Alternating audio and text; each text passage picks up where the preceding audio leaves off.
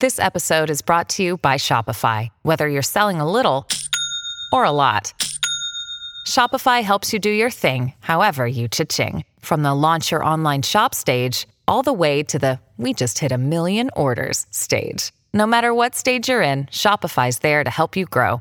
Sign up for a $1 per month trial period at shopify.com slash special offer, all lowercase. That's shopify.com slash special offer.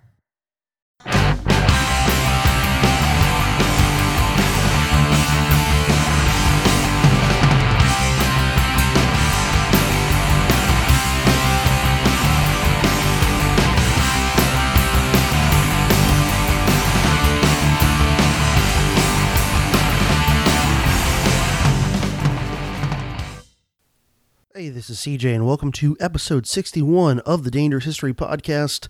This is part four of the Dangerous History Podcast coverage of the American Revolution, covering roughly the years 1778 to 1781. And the first thing I want to talk about this time is the counter revolution within the indep- independence movement uh, gathering steam as the war rolled on.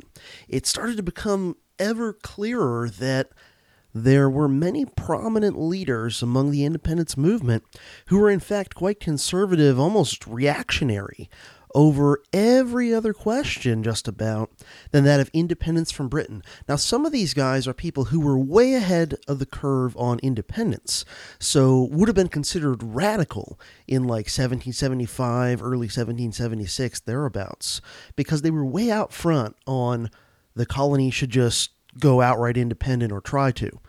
But they wanted not that much change beyond that. These guys were elitist oligarchs who just wanted to have an American homegrown oligarchy at the top of the pyramid without another level of oligarchy, i.e., a British imperial one in London, superimposed on top of that. Now, like I said, some of these guys were way ahead and radical on the question of independence itself. Some of them, however, were kind of reluctantly dragged along into supporting independence and, and resisted it up to the last minute. But nonetheless, um, th- there's this group, and they have a lot of traction. Murray Rothbard in Conceived in Liberty describes these people as, quote, a cohesive faction who were radical on independence and yet highly conservative on domestic affairs. End quote. And the two main sources geographically of these people who were pro independence but in a way anti revolution, in other words, opposed any real significant changes to how society functioned or, or who had power or how rules were made and enforced, the two main sources of these geographically were New York and Pennsylvania. And this had been true all along that those those places tended to produce the most like militantly moderate types. But what started to happen as the war rolled on, and this is perhaps more surprisingly given how many radicals came out of these places, uh, many of the leaders of Massachusetts and Virginia also either started to lean this way or perhaps revealed the cards they had always been carrying in their back pocket, their their beliefs, you know, that had been there all along but hadn't been really expressed as Rothbard puts it, and by the way, Rothbard is a is a great place to start on this question of independence versus revolution and, and understanding the difference between the two and sort of the Venn diagram notion of where they overlap and where they don't.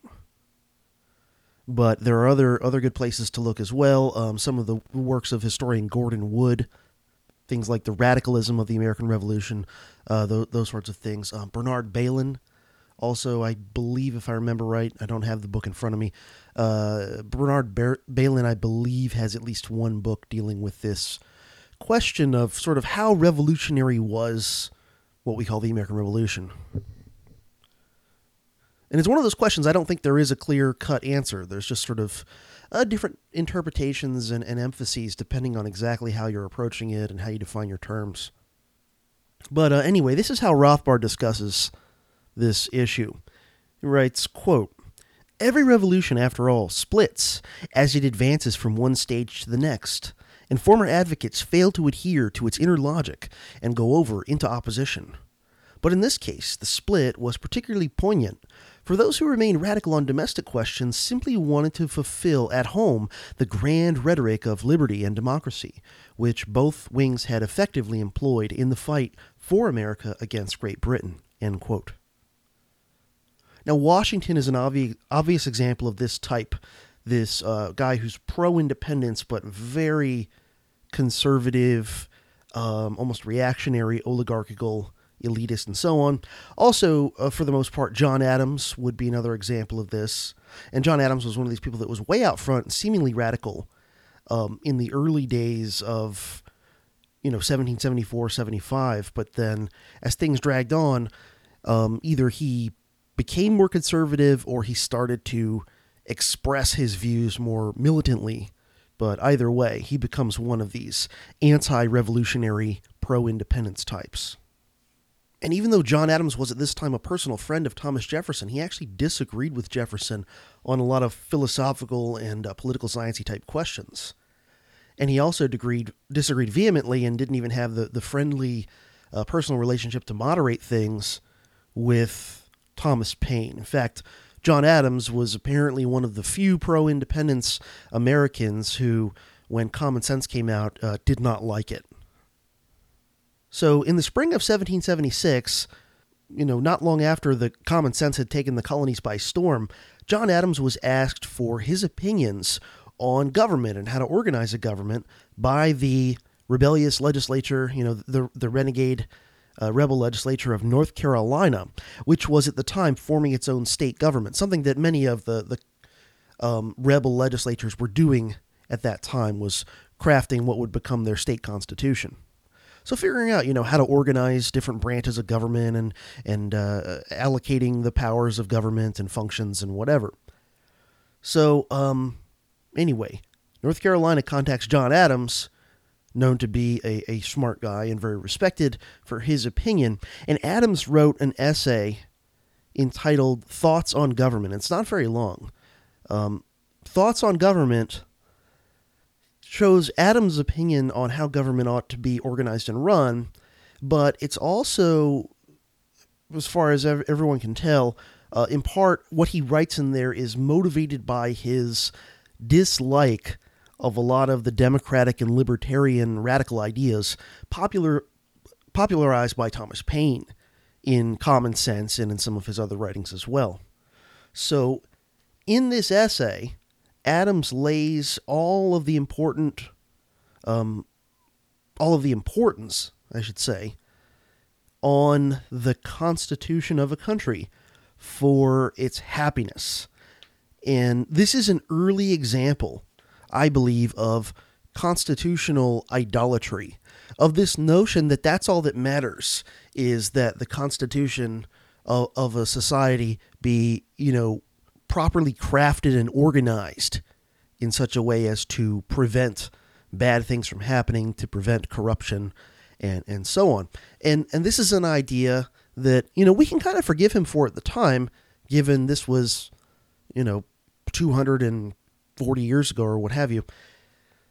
But experiments since, both in the United States and around the world, I think have pretty much given lie to the notion that all you need is a, a well crafted, well thought out constitution and things just sort of take care of themselves.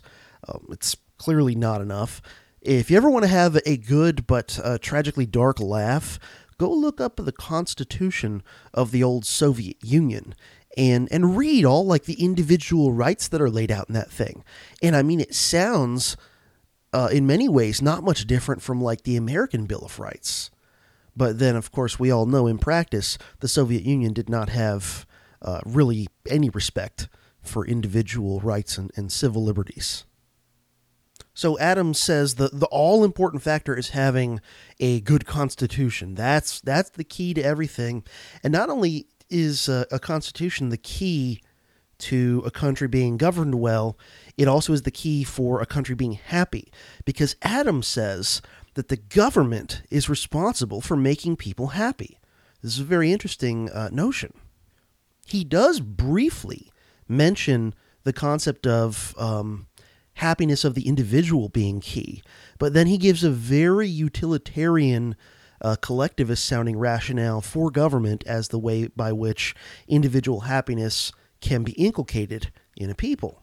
So let me just read you a few a few bits on um, thoughts on government by John Adams, and I'll try to remember to link to it in the show notes. And if for some reason I forget, you can just Google it. Thoughts on government by John Adams, and it's only a few pages long. It's available as a PDF uh, from multiple websites.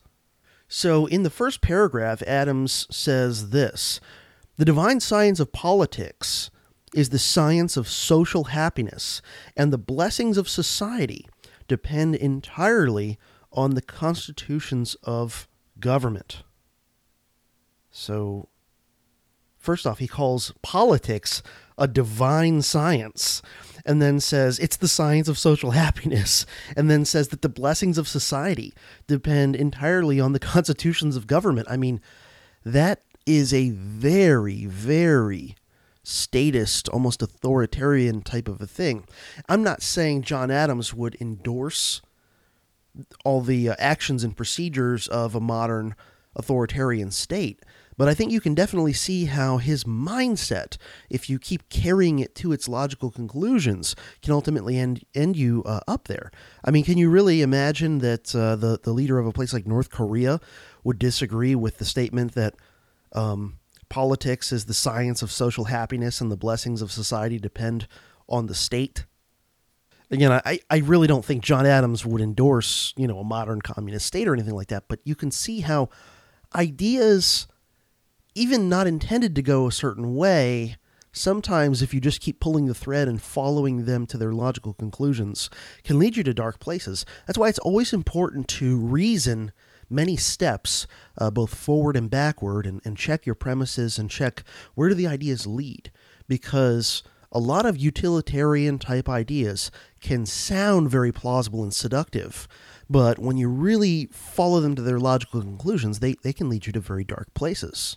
Now, um, a few paragraphs down, Adams is talking about, in his opinion, what is the purpose of government, and it's here that he spells it out. Uh, the purpose of government, he says, quote, the happiness of society is the end of government, as all divines and moral philosophers will agree that the happiness of the individual is the end of man, end quote. And that's the statement that the happiness of the individual is the end of man. Um, I think he's right that like that's very commonly accepted. Uh, you can find variations of this uh, in Aristotle and in many other Western philosophers since then. And I don't particularly have a problem with the notion that individual happiness should be the goal of an individual because, as I, I think it was Aristotle or maybe somebody writing about Aristotle, I forget exactly, once put it, that happiness is the only thing that we pursue that's an end in itself rather than a means to another end, right? you know, we pursue money to buy stuff or because we like money.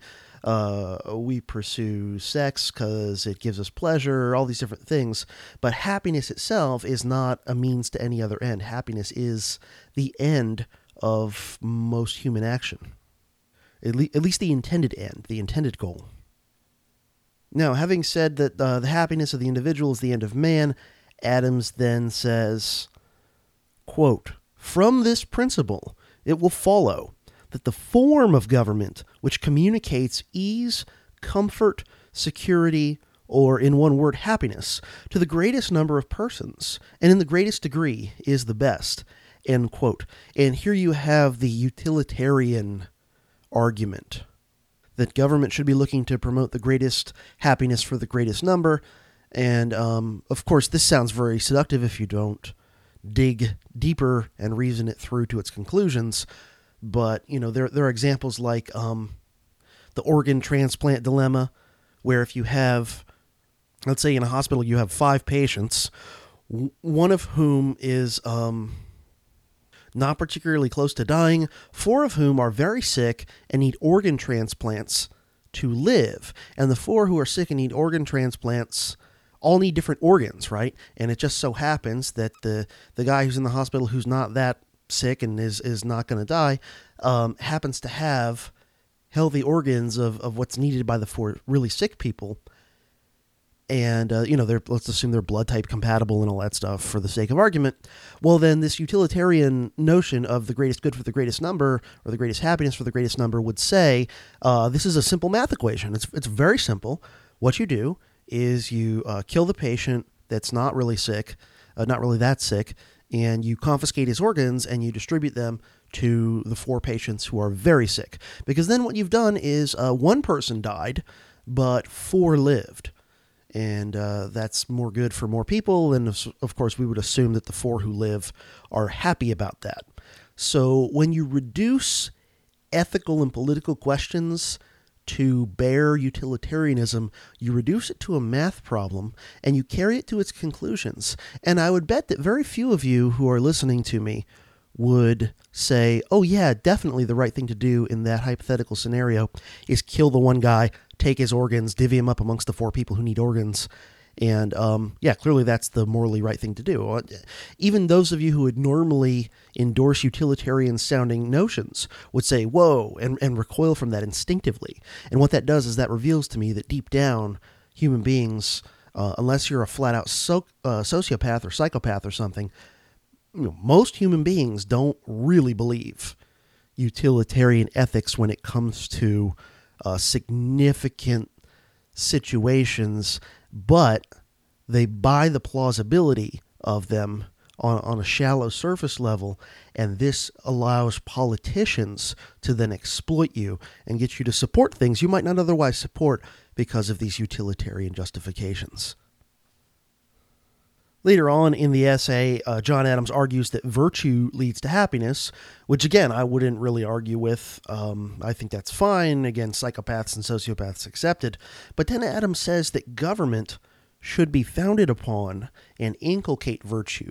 And this, to me, the notion of founding a government upon virtue is um, insane. It, it's a logical contradiction in terms. And then the notion of government inculcating virtue uh, is even more ridiculous because if you were to poll a huge number of people and ask them to rank various occupational groups uh, from the standpoint of virtuous versus non virtuous. I have no idea what they would put at or near the top as far as virtuous goes, but I'd be willing to bet a fortune that uh, people would overwhelmingly put politicians at or at the very bottom of the virtue scale. And if it wasn't politicians at the very bottom, it would probably be lawyers. And considering how many politicians uh, in the 18th century to today have been lawyers, that's not exactly a ringing endorsement either. So the notion that government is founded upon virtue uh, is, is about as silly to me as the notion that a um, society of baby seal eaters is founded upon the principles of vegetarianism. It's, it's just absurd. Uh, I won't get too much more uh, sidetracked into this essay. I, I, just find it's interesting. It's little known, um, and it reveals a lot about John Adams and sort of his type.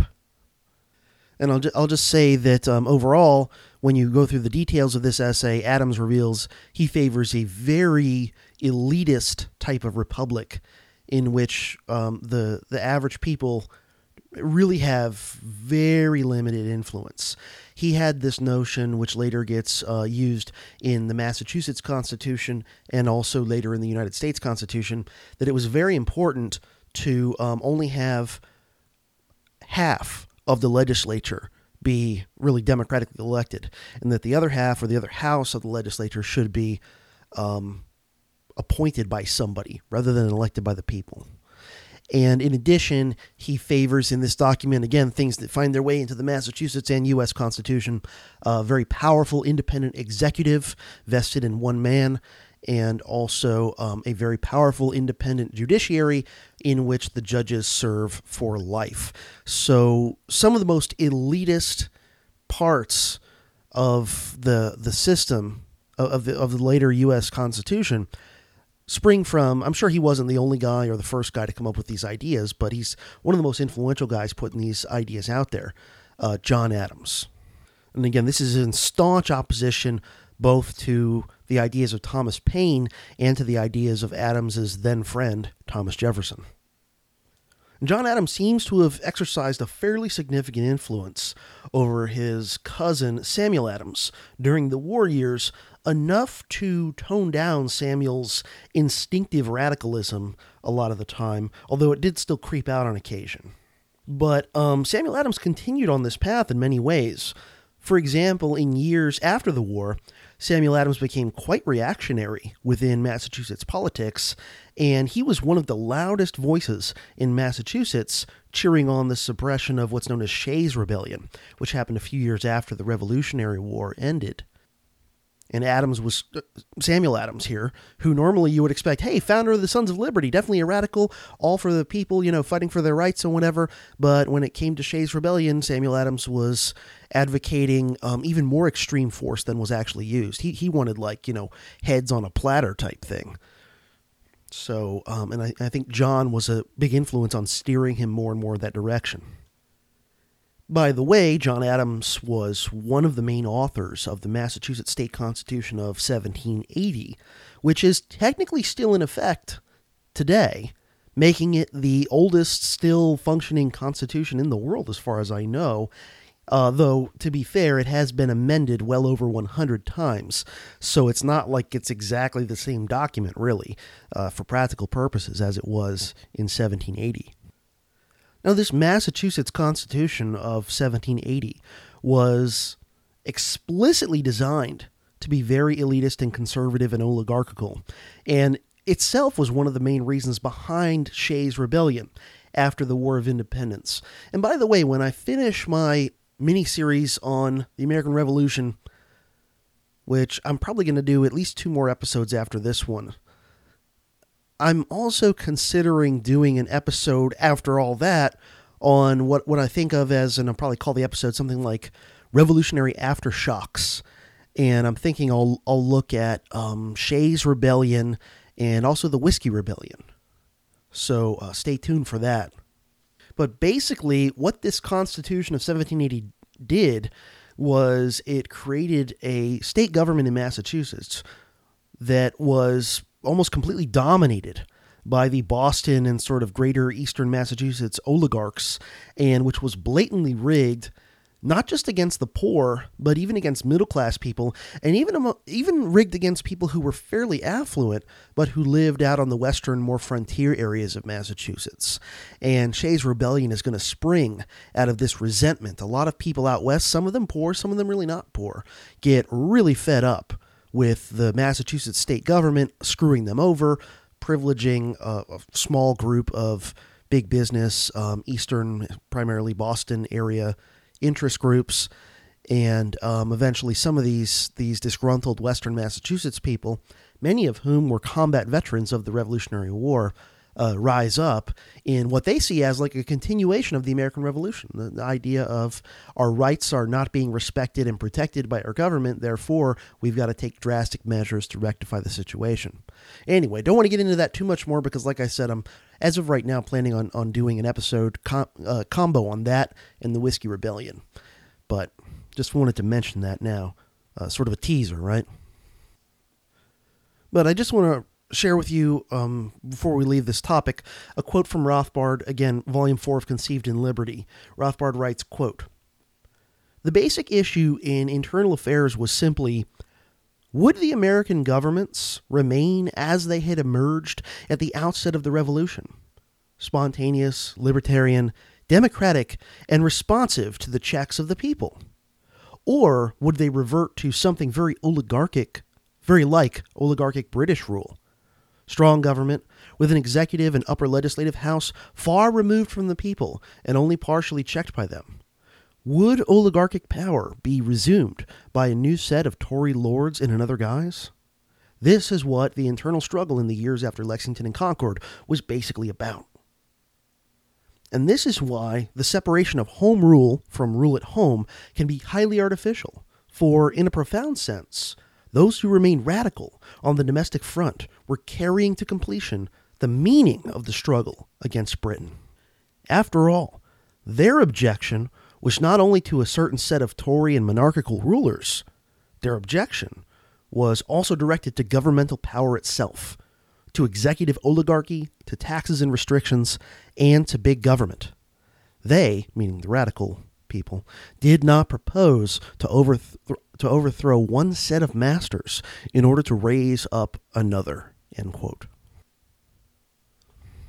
Switching gears, I want to talk about something called the Conway Cabal. And this is around the time that the uh, main force of the Northern Continental Army under George Washington is wintering at Valley Forge. So we're talking late 1777, early 1778. Uh, by the way, this is not only are, are thousands of men dying of disease and hunger at Valley Forge, this is also after some pretty serious American losses near the end of 1777 at battles like Brandywine and Germantown. So, around this time when things are looking pretty bleak, a group of influential American leaders, both in the military and in Congress, began to question George Washington's leadership. And I think they had good reason to at that time. He had just suffered some significant losses, and now the Army is, you know, suffering and dying in even larger numbers just from lack of supply. Now, to be fair, you could blame some of that on Congress, but, you know, the, the point is to somebody just looking at it objectively who's not already been inculcated by Washington mythology the way us moderns usually are, you would look at it and go, why the hell's this guy still in charge? He is has like an 85% battlefield loss record. And it looks like he's, you know, going to cause the entire army to get wiped out soon.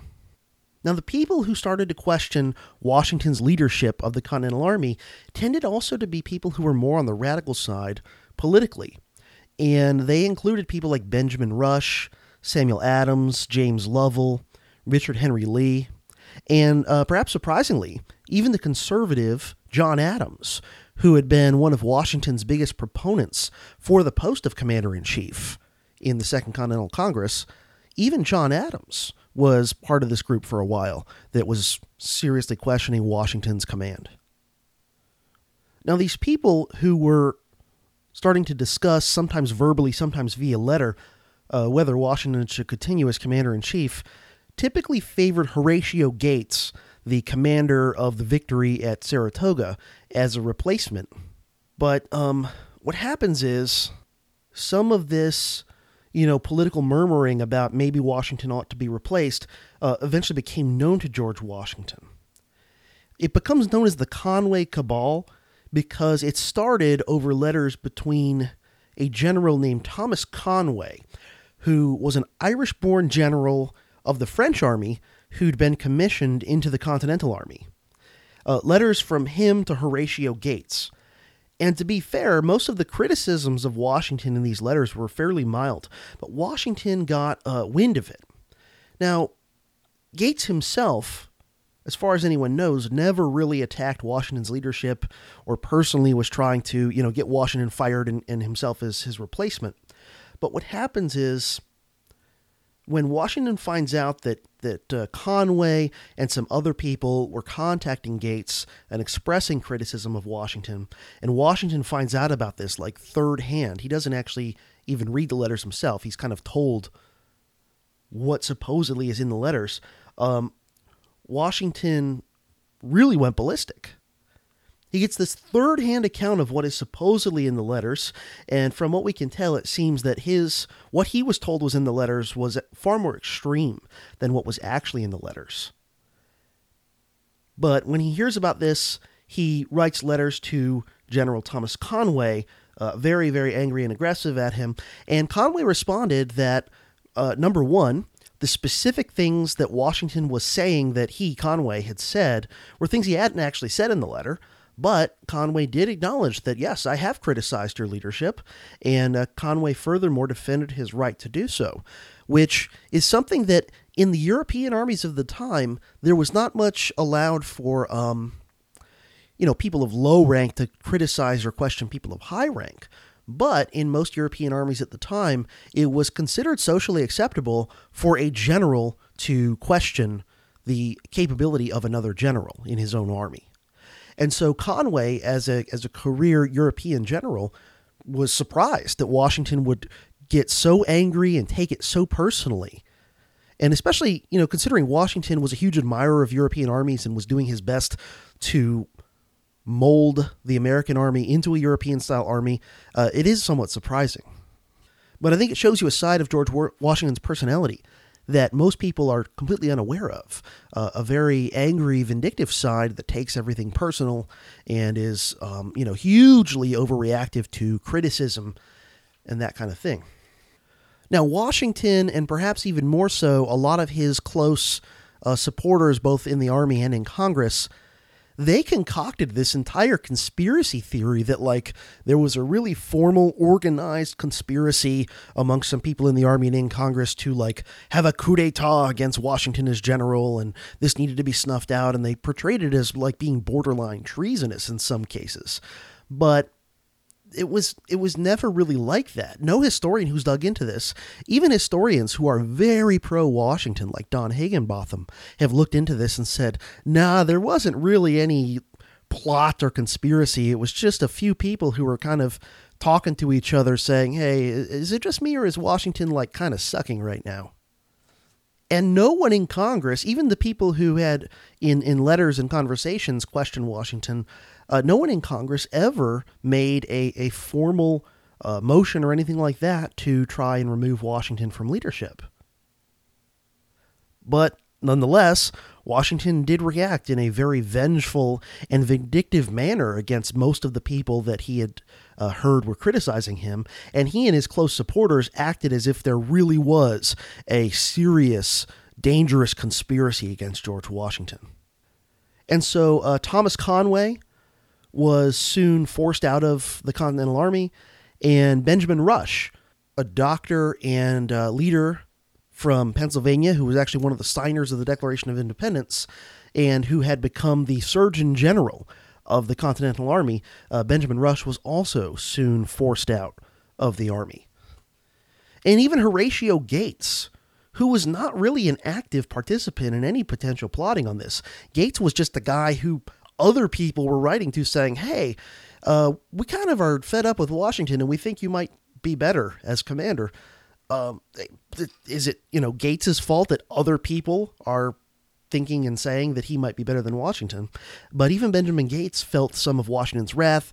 They had an angry exchange of letters, and uh, Gates was eventually under pressure from Washington's crowd. Gates was soon essentially sidelined for the rest of the war by being transferred to a quiet post in the middle of nowhere where nothing was going on. So the hero of Saratoga gets just kind of like shunted off to the sidelines because some people thought he might be a better commander than Washington. Again, even historian Don Higginbotham, in his book The War of American Independence, and Higginbotham is hugely pro Washington most of the time, says of this quote, it was anything but Washington's finest hour, end quote. And Higginbotham says that the notion of a real conspiracy or a real cabal was almost entirely a myth on the part of Washington and his supporters, to which they grossly overreacted.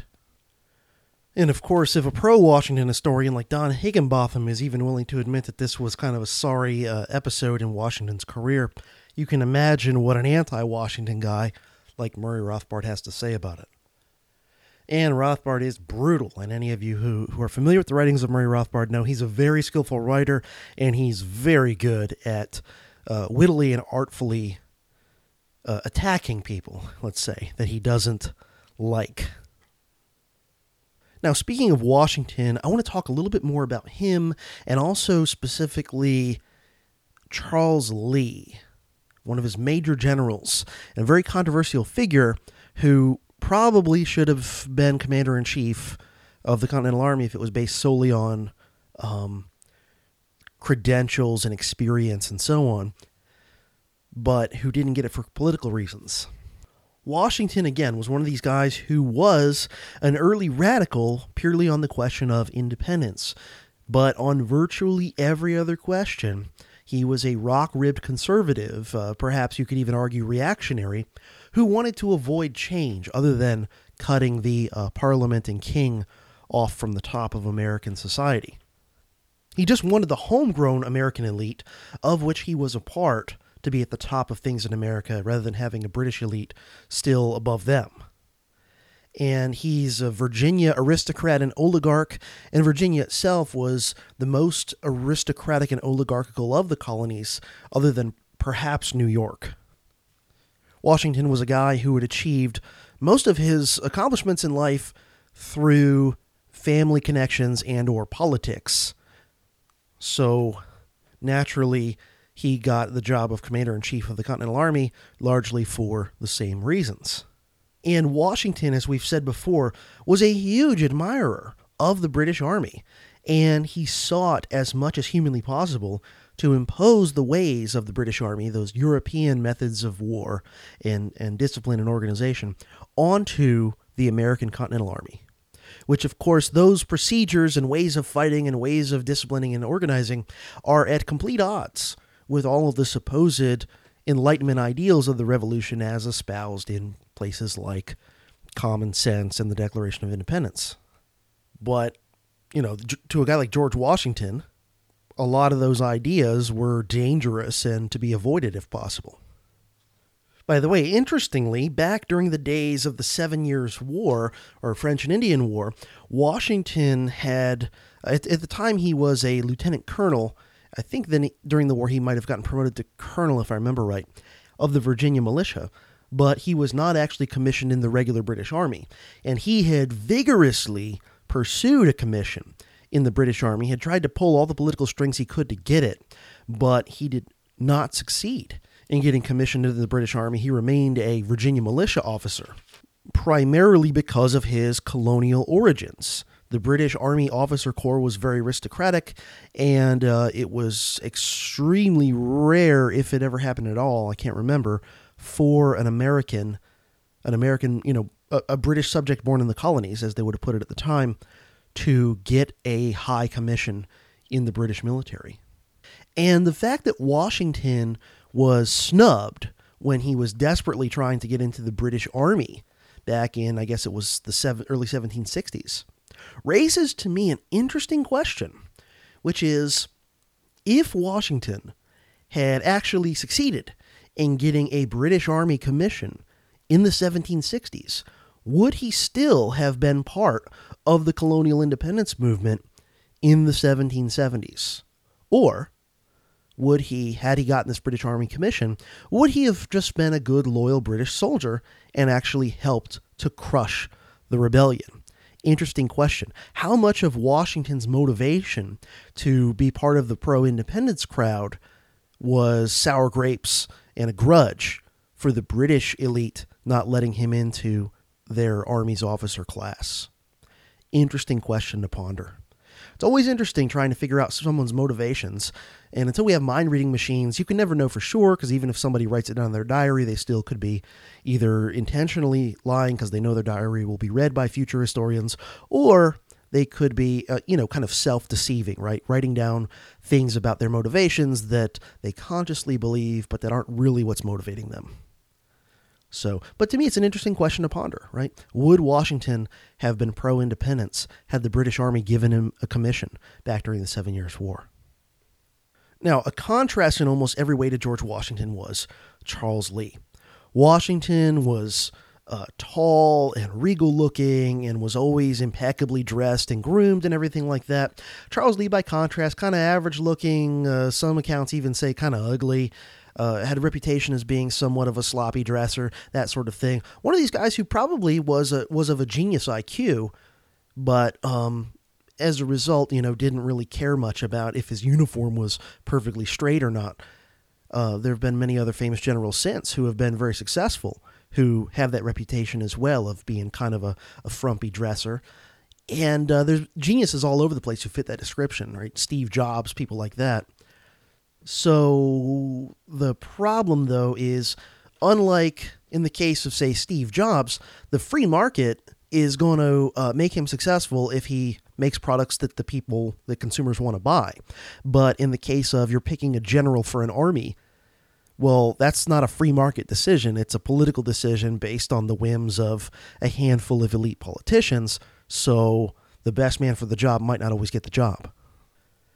And looks and appearance unfortunately matters, and it matters more in questions of politics than almost anywhere else I can think of.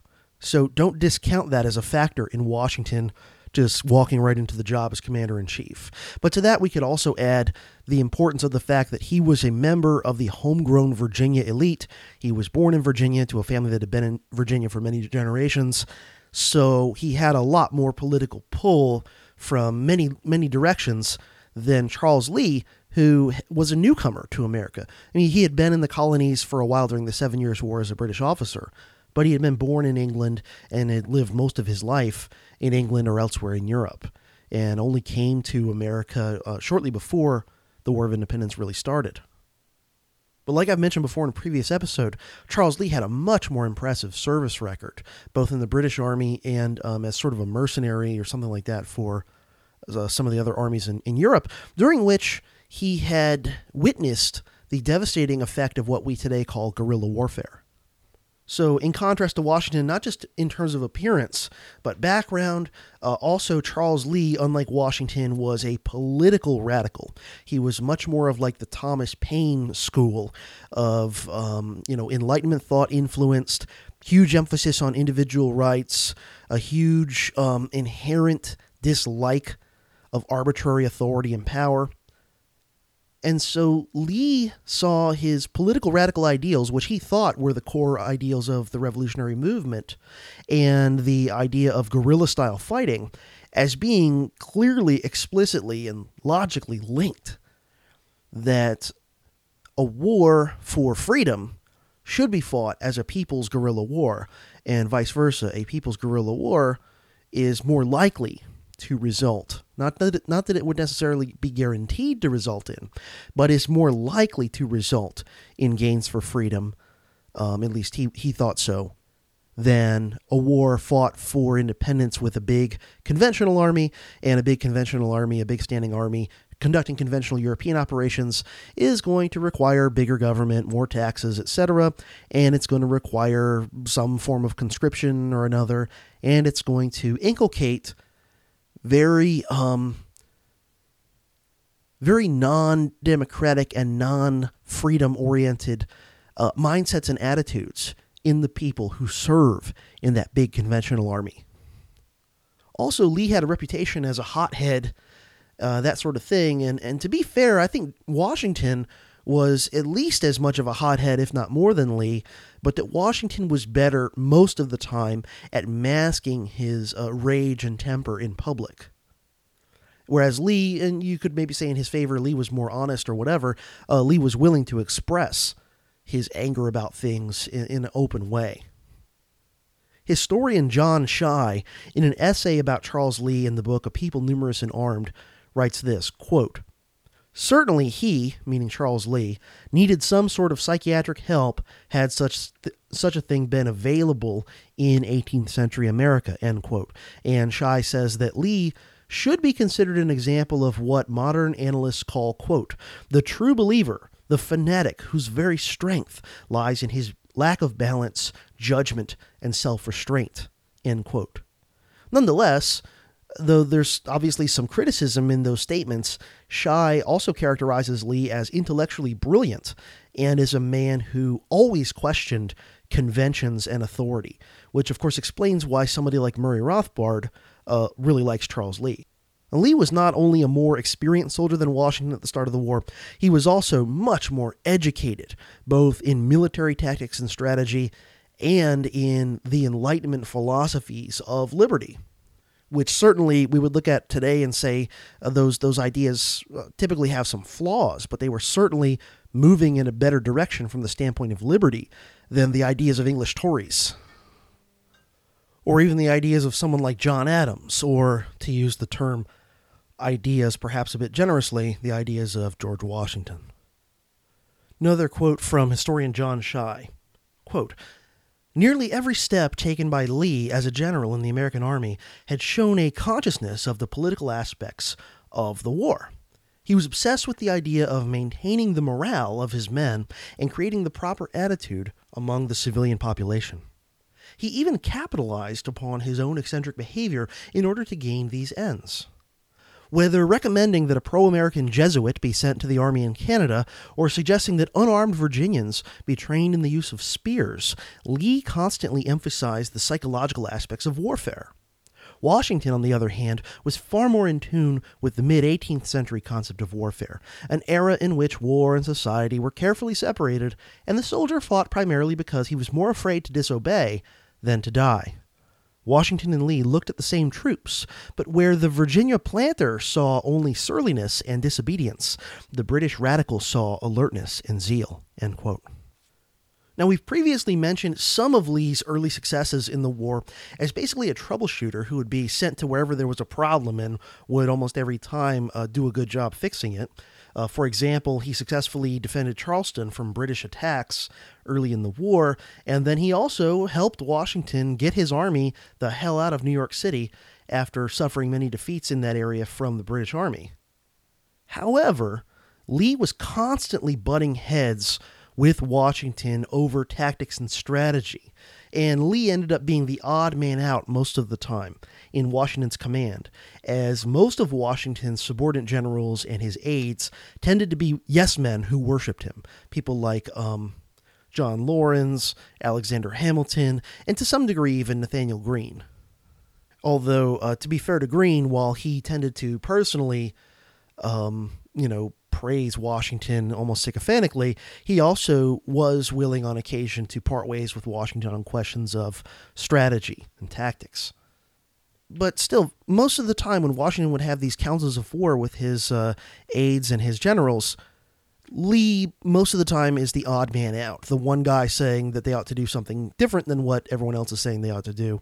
And Washington virtually never listens to him, and it's amazing how often Lee is vindicated by what actually happens on the battlefield. Some some uh, tactic that he said was not a good idea given the circumstances. Washington does it anyway. Um, most of the other generals back Washington, and then it ends up being a disaster. That kind of thing. Many examples of this.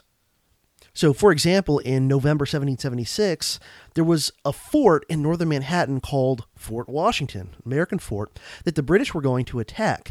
And Lee looked at the situation and at the numbers on both sides and that kind of thing. And he argued in a council of, of the generals that it could not be successfully defended against the British troops who were coming to attack it.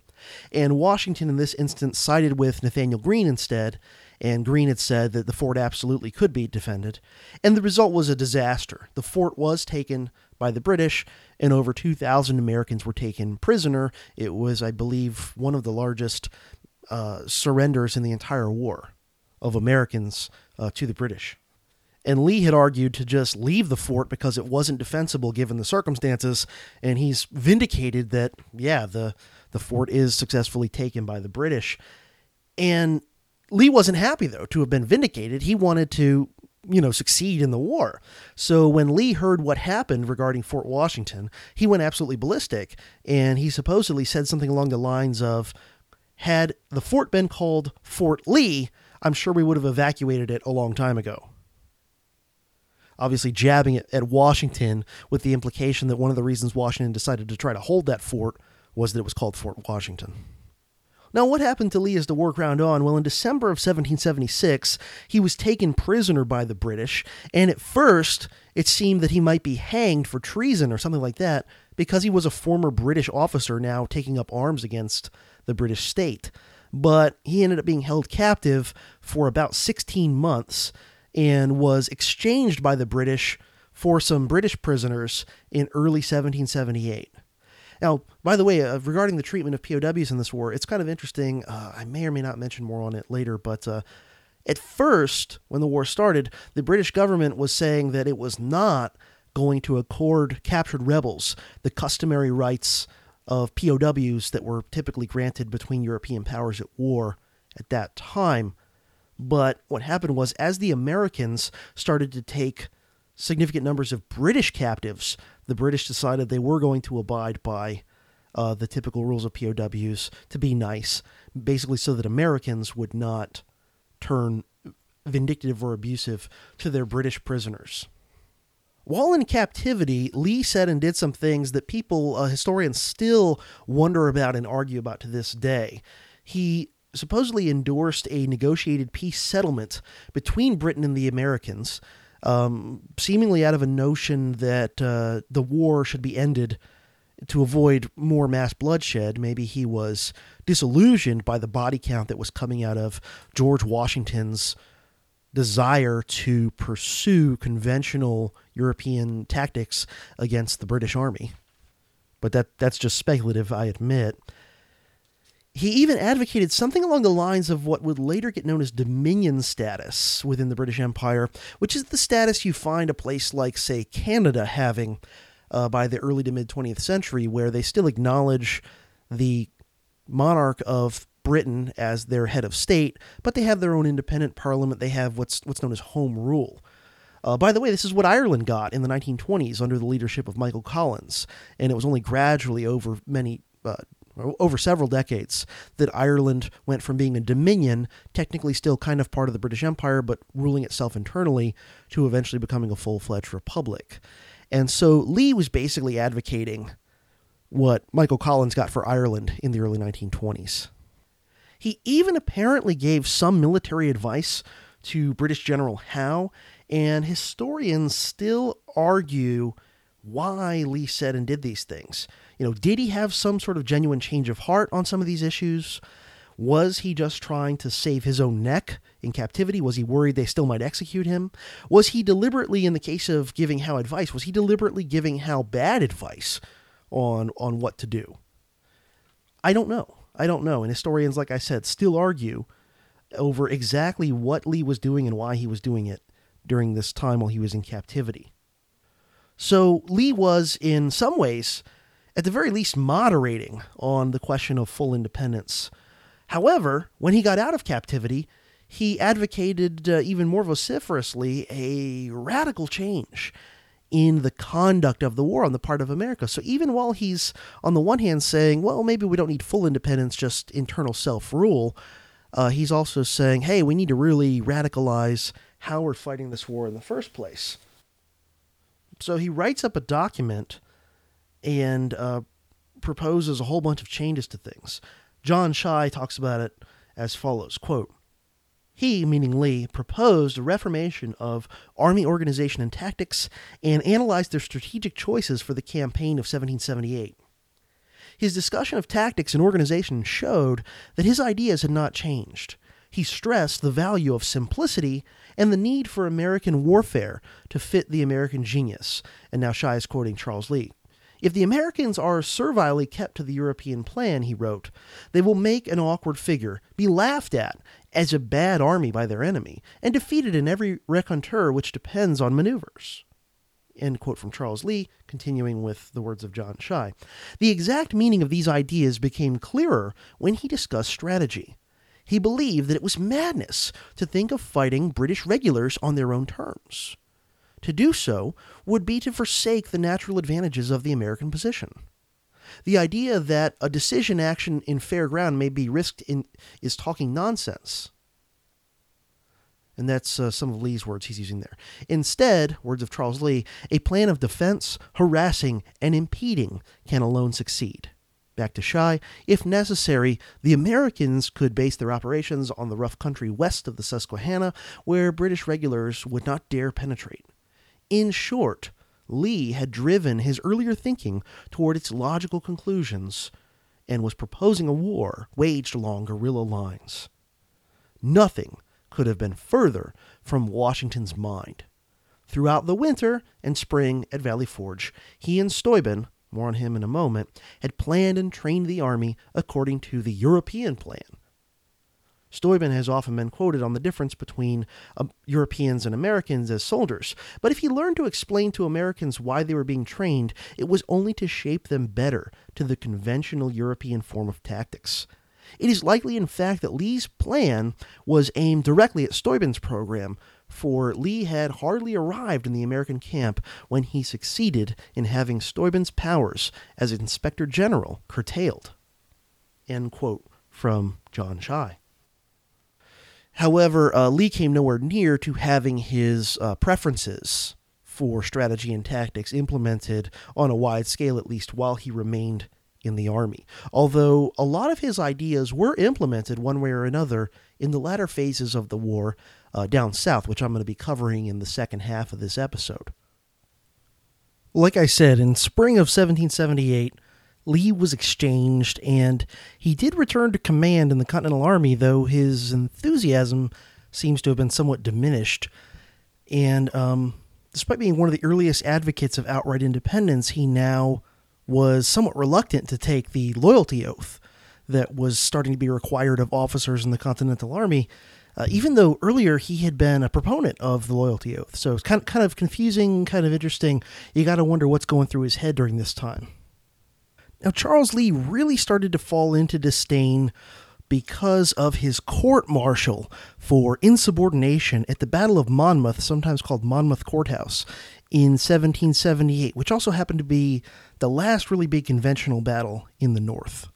What happened was, during the course of the battle, Washington ordered Lee, whose men were significantly outnumbered at this one area of, of where the battle was taking place, to carry out an attack, though the orders were somewhat vague. Something, I forget the exact wording, unfortunately forgot to throw it in my notes, but it was something along the lines of like attack if possible, which seems to be giving, you know, Lee some discretion.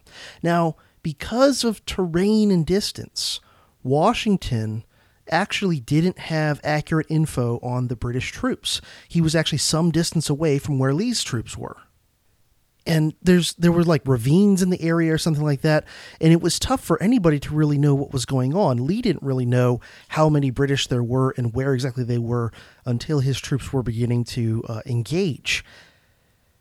And apparently what happened was that the marquis de lafayette the famous french nobleman who came over to uh, help with the war and became a big friend of washington and was one of his many sycophants uh, Lafayette, who was commanding a portion of Lee's forces in this battle, uh, for whatever reason decided to retreat.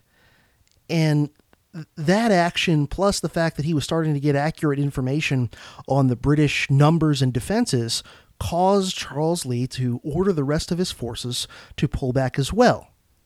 Later, when Washington came across Lee, um, he and, and found out what had happened. Washington apparently went ballistic uh, he viciously berated him and uh, supposedly was cursing up a blue streak of invective at Lee, really just just acting. You know, Washington has this great reputation for being so classy and such a gentleman, and even people who acknowledge he actually wasn't the best uh, military commander around will still say, well, but what really counted, see, was his character. He had so much dignity and blah, blah, blah. Well, if you actually bother to dig into the details of this guy, you find that all the way back from his beginning uh, during the Seven Years' War, right on through the Revolution and into his presidency, he actually was was a very, very vindictive guy, very often, and um, was often, you know, bitter in his attacks on people who had even slightly annoyed him, um, and often took everything personally and, and, and so on. So there's Washington viciously attacking Charles Lee for doing what most people who've really studied this battle uh, indicate was probably a prudent thing to do to not carry out an attack against uh, a contingent of British forces that significantly outnumbered his and was in a strong defensive position. Even Don Higginbotham, who is a very pro Washington historian, uh, seems to admit that Lee was right in this particular instance. And in his book, The War of American Independence, Higginbotham writes, quote, Lee, dubious from the beginning about the undertaking, went at the enemy, both Lee and Washington being unaware of the terrain of the en- or of the enemy's strength. Lee, having traversed three ravines in his line of march, was in danger of being pinned against any of them before he could make his escape, or before Washington, several miles away, could make his way over the route to rescue Lee's vanguard. Largely because of the terrain, hampering communications and making military formations difficult, Lee's troops, after initial probes, fell back. Under the circumstances, Lee did well enough. A good deal of confusion was inevitable. Managing to withdraw to the westernmost ravine, Lee, during the last phase of the retrograde movement, encountered Washington, who sharply criticized his subordinate. The battle overall ended up being a very bloody draw. Now, Lee was very offended at how Washington treated him in this instance, and he wrote angry letters to Washington and eventually, when he, he wouldn't stop his uh, anger, and he's basically not quite demanding a duel, but kind of talking that way, like, you know, I want a, a an apology or something like that. And, eventually, Lee himself actually asked for a court martial because he believed that a court martial would provide an unbiased informa- uh, unbiased investigation and would vindicate his actions against the the accusations and criticisms of Washington. But of course, what Lee didn't understand is that while George Washington may have sucked as a battlefield commander most of the time, the man was very skillful at PR and at politics and uh, at either through um, through positive propaganda and all the mythology about him or through intimidation where necessary. Washington was damn good at getting politicians to back him up. And you can find him doing this in uh, the Virginia House of Burgesses all the heck the way back in the Seven Years' War when he was doing a crappy job and then um, getting politicians to basically save his bacon politically. Now, uh, the the court martial of Charles Lee illustrates the split I was talking about before between the more radical and revolutionary leaders versus the more conservative reactionary leaders. And so the more radical types like Samuel Adams, James Lovell, Richard Henry Lee, Benjamin Rush, the same guys who had been criticizing Washington uh, and had been accused of being part of some cabal, as I mentioned before, uh, were defending Lee. And there were even a few high ranking officers in the Army, such as Horatio Gates, maybe not surprisingly, but also Henry Knox, maybe more surprising because he was a guy who had a better relationship with Washington. Now, aside from Washington himself, Lee's main opponents, the people taking Washington's side in this dispute, were Lafayette, uh, Steuben, John Laurens, who was a colonel from South Carolina and one of um, Washington's aides, and especially Alexander Hamilton. In fact, Charles Lee blamed much of uh, of the whole thing on Hamilton. That that Hamilton was in some ways egging Washington on and making things even worse. Um, Hamilton, also, by the way, another aide to George Washington. Most of the people surrounding George Washington, his aides, and the majority of his uh, subordinate generals were very sycophantic most of the time, constantly kissing his ass and praising him, being yes men, and so on. Um, somewhat interestingly, a few people who didn't typically like Lee and who typically tended to praise Washington actually said, at the very least, that Lee was treated unfairly. Example of this is Nathanael Greene who was mostly very, very um, pro Washington. But in this instance, he said, eh, Lee really got really got mistreated in the whole thing. Um, also, kind of funny, British General Clinton, Henry Clinton, actually said, uh, and, and he was the general whose forces were opposing Lee in the Battle of Monmouth. General Clinton actually said that Lee's retreat had probably saved his army from being annihilated or captured in mass at Monmouth.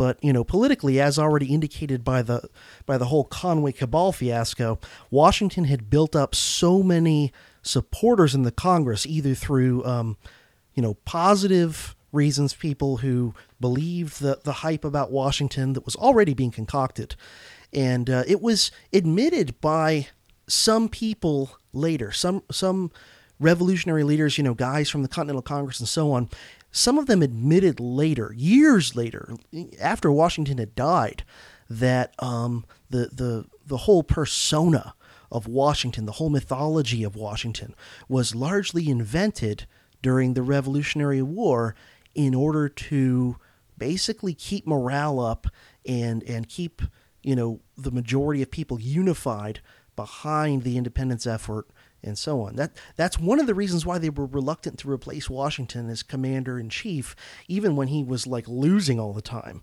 Was you know they, they were concerned about PR, they were concerned about morale.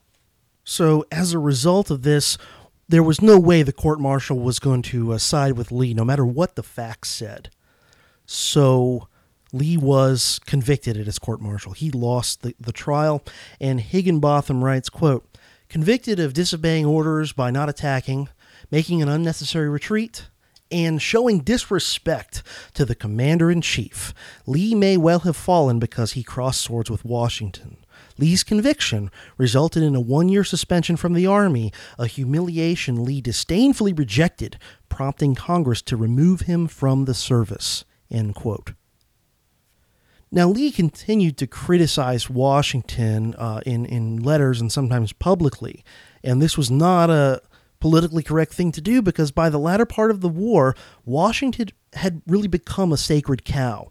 And this hurt Lee's popularity significantly in, at the time and in the eyes of most typical historians who are Washington worshippers ever since.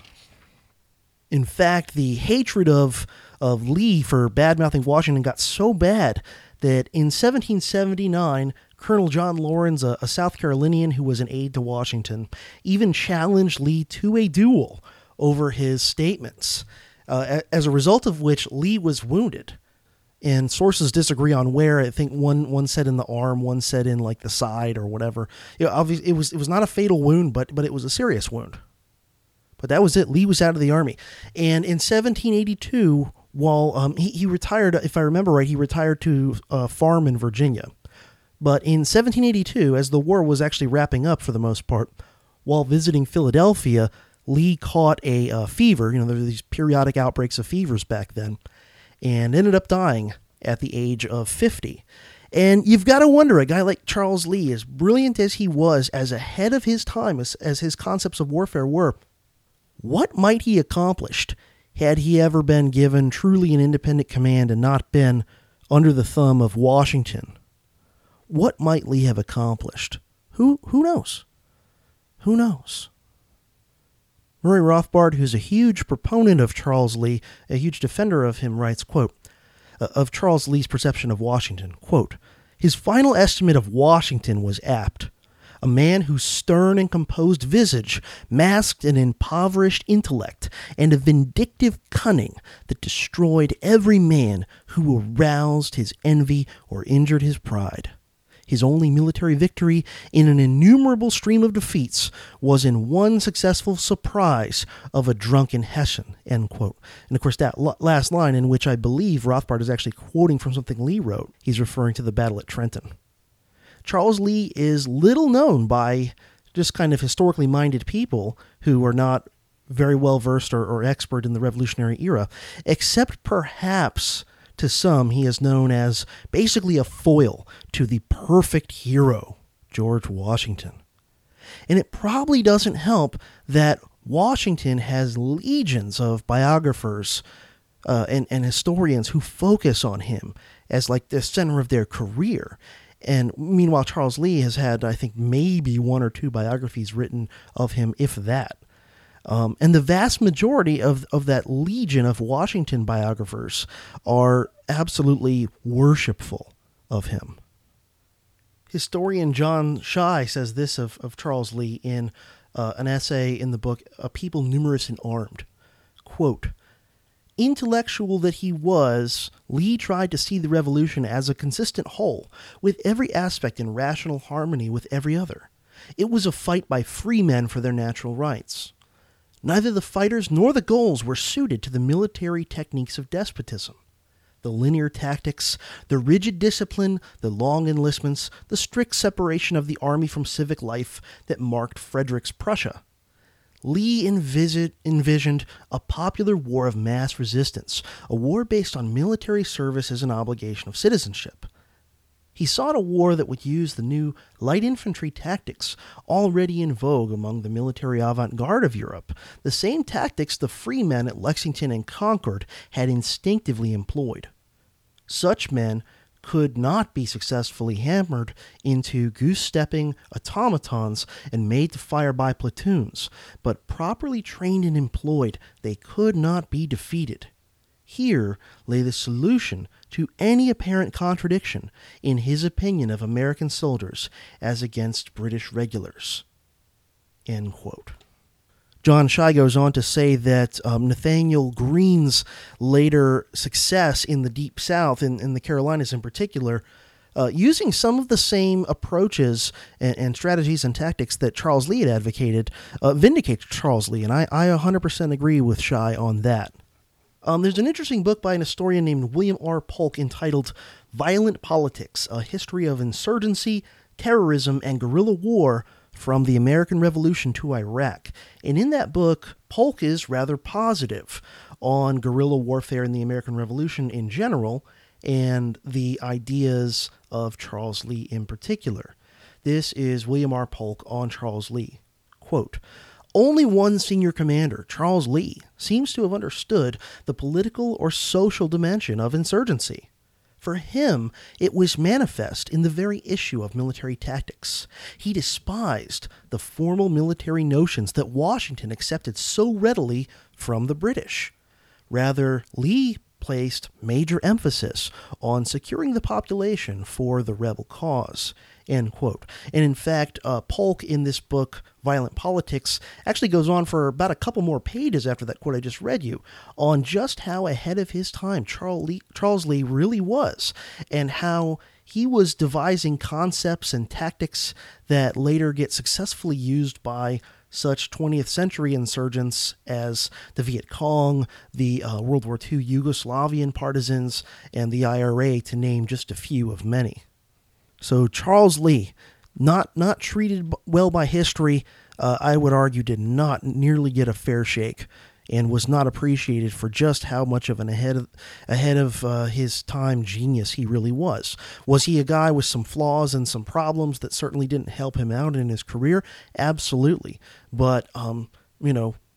99% of the time on questions of tactics and strategy, um, he gets vindicated by events as against the conventional minded people like Washington or Steuben. I, I just want to briefly mention the impact of foreign intervention, uh, especially the, the French initially, and then also later uh, the Spanish. 1778 was the first year of French intervention into the war, and it had a big effect. In fact, pretty quickly, uh, the British government, we know this from their you know documents and things. The British government started to see France as the much bigger threat and the much more important enemy than the Americans. This is very important because it caused the British to have to move troops around and redeploy things and ultimately to spread themselves thin in a lot of areas. So, um, in the spring of 1778, the British government ordered 5,000 troops uh, from the American, you know, 13 rebellious colonies down to the Caribbean in order to protect the valuable Caribbean sugar islands from possible French attack. And uh, they also diverted 3,000 troops from the rebellious colonies down to the Floridas. Back then, uh, Florida was broken into two separate colonies uh, under the control of the British uh, East Florida and West Florida. The British government also, at this point, started trying to open peace negotiations with the Americans. And um, Philadelphia was abandoned in the summer of 1778, in part at least due to this whole dimension of the French causing the British to have to stretch their military resources and shuffle things around and so on. And during this period, loyalists started to leave by the thousands. Many in the north went to Canada, especially a high number went to Halifax. Uh, some went all the way back to England, and in the south, especially the deep south, uh, many fled to Florida, especially East Florida, which, again, at the time still a British colony, uh, did not rebel. So this is a big deal. The, the other countries getting involved in this war, you know, for their own purposes, but whether they're intending to or not, also greatly helping the American cause, taking some heat off them, causing the British to have to divert their, their troops and their navy all over the place. And uh, this I think often, especially in American historiography, gets overlooked at just how much of, of help that really was. You know, American nationalists want to take all the credit for everything all the time. They also want to take all the credit for beating Hitler, by the way, uh, even though by most estimates the Soviet Union did about 90% of that. Anyway, now I want to I want to bring up something I've kind of mentioned his name a few times in passing, but I want to talk a little bit about Baron von Steuben, the uh, Prussian military officer who came to America in order to help questionable what that what that means in order to help the American uh, military. He arrived in New Hampshire in December of 1777, and in, in just a few short months, he'd become Inspector General of the Continental Army, uh, appointed to that position temporarily by Washington, and then made you know official by Congress shortly thereafter. Steuben's intention was ostensibly to I- improve the training and discipline of the Continental Army, but in practice, what this mostly meant was increasing the standardization and Europeanization of the Army. In other words, trying to turn it into something more and more like the British opponent they were facing. Now, Steuben knew no English, so he had to uh, yell his orders and things like that in French. and then he had a, a secretary who would translate them from French into English. And the same thing had to be done when he wrote the um, the field manual for the Continental Army. He wrote in French, translated into English by his secretary. Um, a, a, manual entitled Regulations for the Order and Discipline of the Troops of the United States. And this became the United States Army's field manual through the War of 1812, and many of its ideas continued to influence um, American military doctrine all the way through at least the war with Mexico in the 1840s. And by the way, considering how badly the United States Army performed in the War of 1812, that's not really a ringing endorsement. After all, in the War of 1812, the only major land victory for U.S. forces was that of Old Hickory at the Battle of New Orleans, which was, for the most part, fought unconventionally by unconventional forces, not exactly by the book. Now, I would say Steuben contributed a few helpful things. I'll give him that, although I'm skeptical of much of his overall influence on the Army. But uh, I will give Steuben credit for two important positive contributions, which were not, in my estimation, the, the whole notion of instilling yet more European style drill warfare uh, discipline and tactics into the American troops. But instead, I would say his helpful, important contributions were really uh, number one, most importantly by far, sanitation. I'll give him absolute credit for that. He instituted procedures that drastically improved sanitation in the American uh, military camps.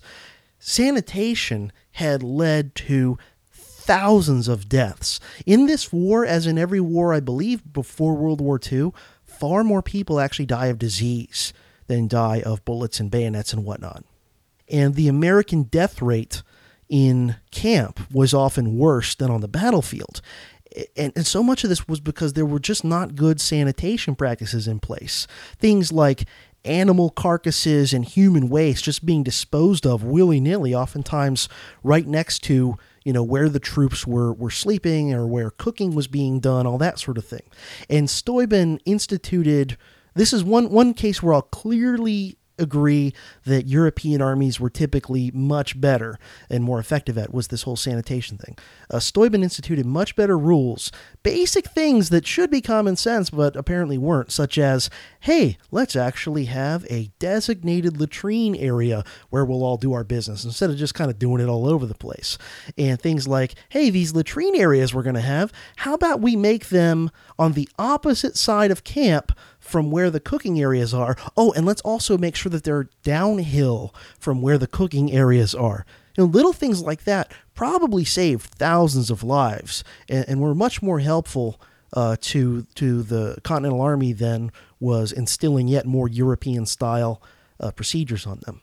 And another thing I'll, I'll give Steuben credit for that, that I think was helpful, at least somewhat, was bayonet fighting. He did get the troops trained in how to fight with bayonets, which very few of them uh, had knowledge of how to do this before. It was said that uh, for the most part, the soldiers who even had bayonets used them more for cooking and for like as a tool than for fighting.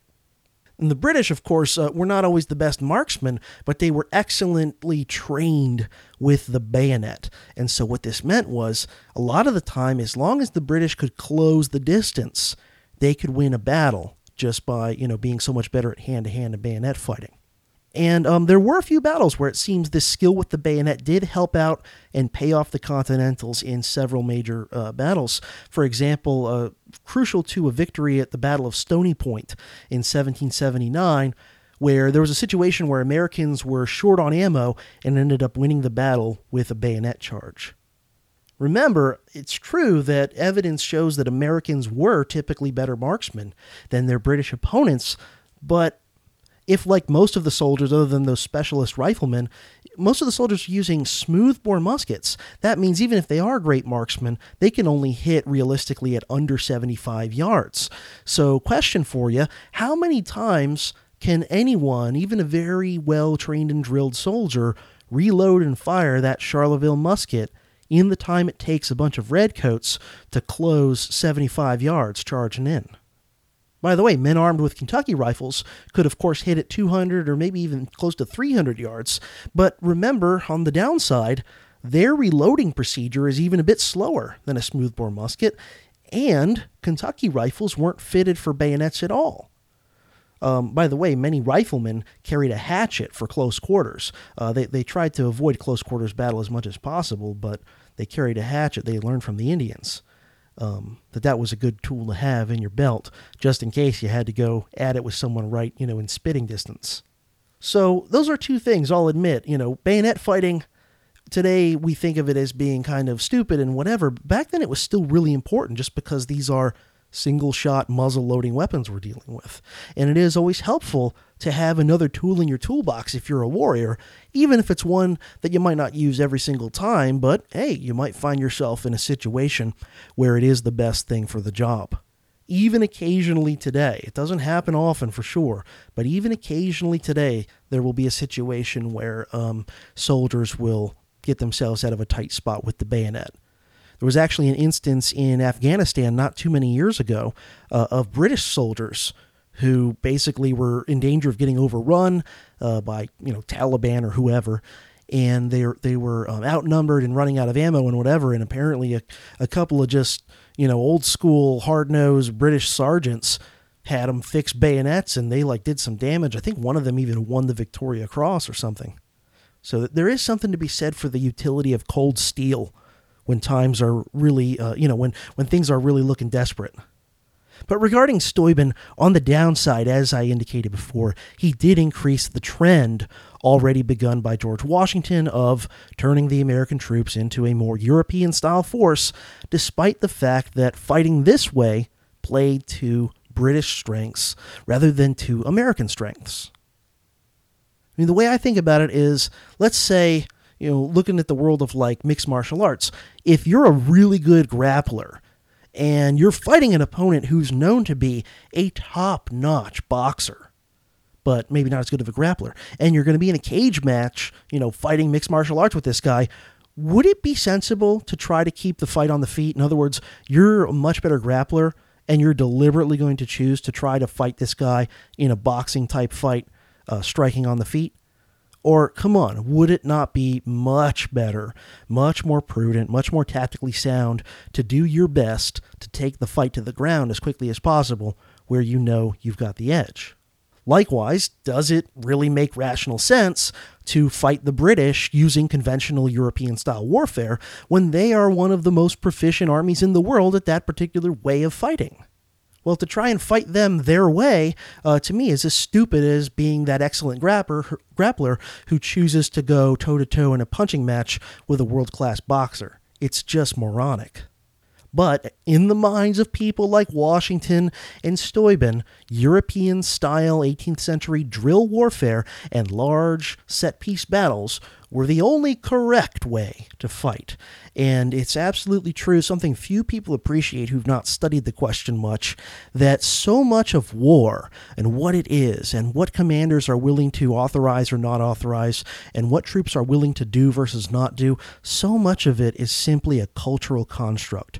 What's considered taboo? What's considered the right way, the proper way to fight? What's considered fair? What's considered unfair? What's considered cheating. These are all just arbitrary cultural constructs. I want to briefly mention something that often gets tons of attention, even though it didn't really matter a whole hell of a lot to the to the overall war or anything. Um, it just gets so much attention because it's a soap opera thing. It's drama, whatever. But to me, it's just not that not that terribly important. And that is the betrayal of Benedict Arnold. Now, Arnold was wounded and partially crippled, actually, at the Battle of Saratoga, and was somewhat resentful of what, from his perspective, was him not getting nearly enough respect for his contributions to the war, and particularly to the victory at Saratoga. He was felt like Horatio Gates was getting all the praise, and, and he, Benedict Arnold, deserved a lot more. Well, after Saratoga, now that he's partially uh, crippled, he was sent to be the commandant of the fort at West Point. And he ended up eventually betraying to the British. And things that might have inclined him to this betrayal uh, first off, again, he'd long complained about his treatment uh, by the Congress. He argued with, you know, at least a little bit of plausibility that he'd really been the one to win the Battle of Saratoga. Um, he also for whatever reason, he really disliked the alliance with France. I don't, I don't know why I've not studied that question enough to have a, a reasonable answer on, on that. Um, maybe it's just simple, like, you know, prejudice against the French, I, I guess. Also, and, and, and maybe one of the more important things, uh, his wife, whom he married during the war, was a Philadelphia socialite who was from basically a loyalist leaning family. And also, uh, the only thing that might even have been more important to his turn than that, he had accumulated major personal debts. And so, in return for 20,000 British pounds, which was huge money back then, Benedict Arnold agreed to betray West Point to British General Henry Clinton. And the way this was found out was that John Andre, who was General Clinton's assistant, his, his top aide, was actually caught in civilian clothing after having a meeting with Benedict Arnold. And when, when the truth was gotten out of him, he was executed by hanging as a spy. Now, Arnold himself managed to escape, and he actually became a brigadier in the British military and later participated in an expedition with the British military uh, to Virginia. And his name has ever since been an absolute byword for betrayal. But think about this for a moment. Had the British won the war, of course, our textbooks in America now would probably tout Benedict Arnold as a wonderful, virtuous, and clever patriotic hero. And of course, the same textbooks in that alternate America would portray the American leaders, the guys who are now lionized as the founding fathers and the patriots, would portray them as terrorists and troublemakers and so on. Because remember, history is always written by the victors.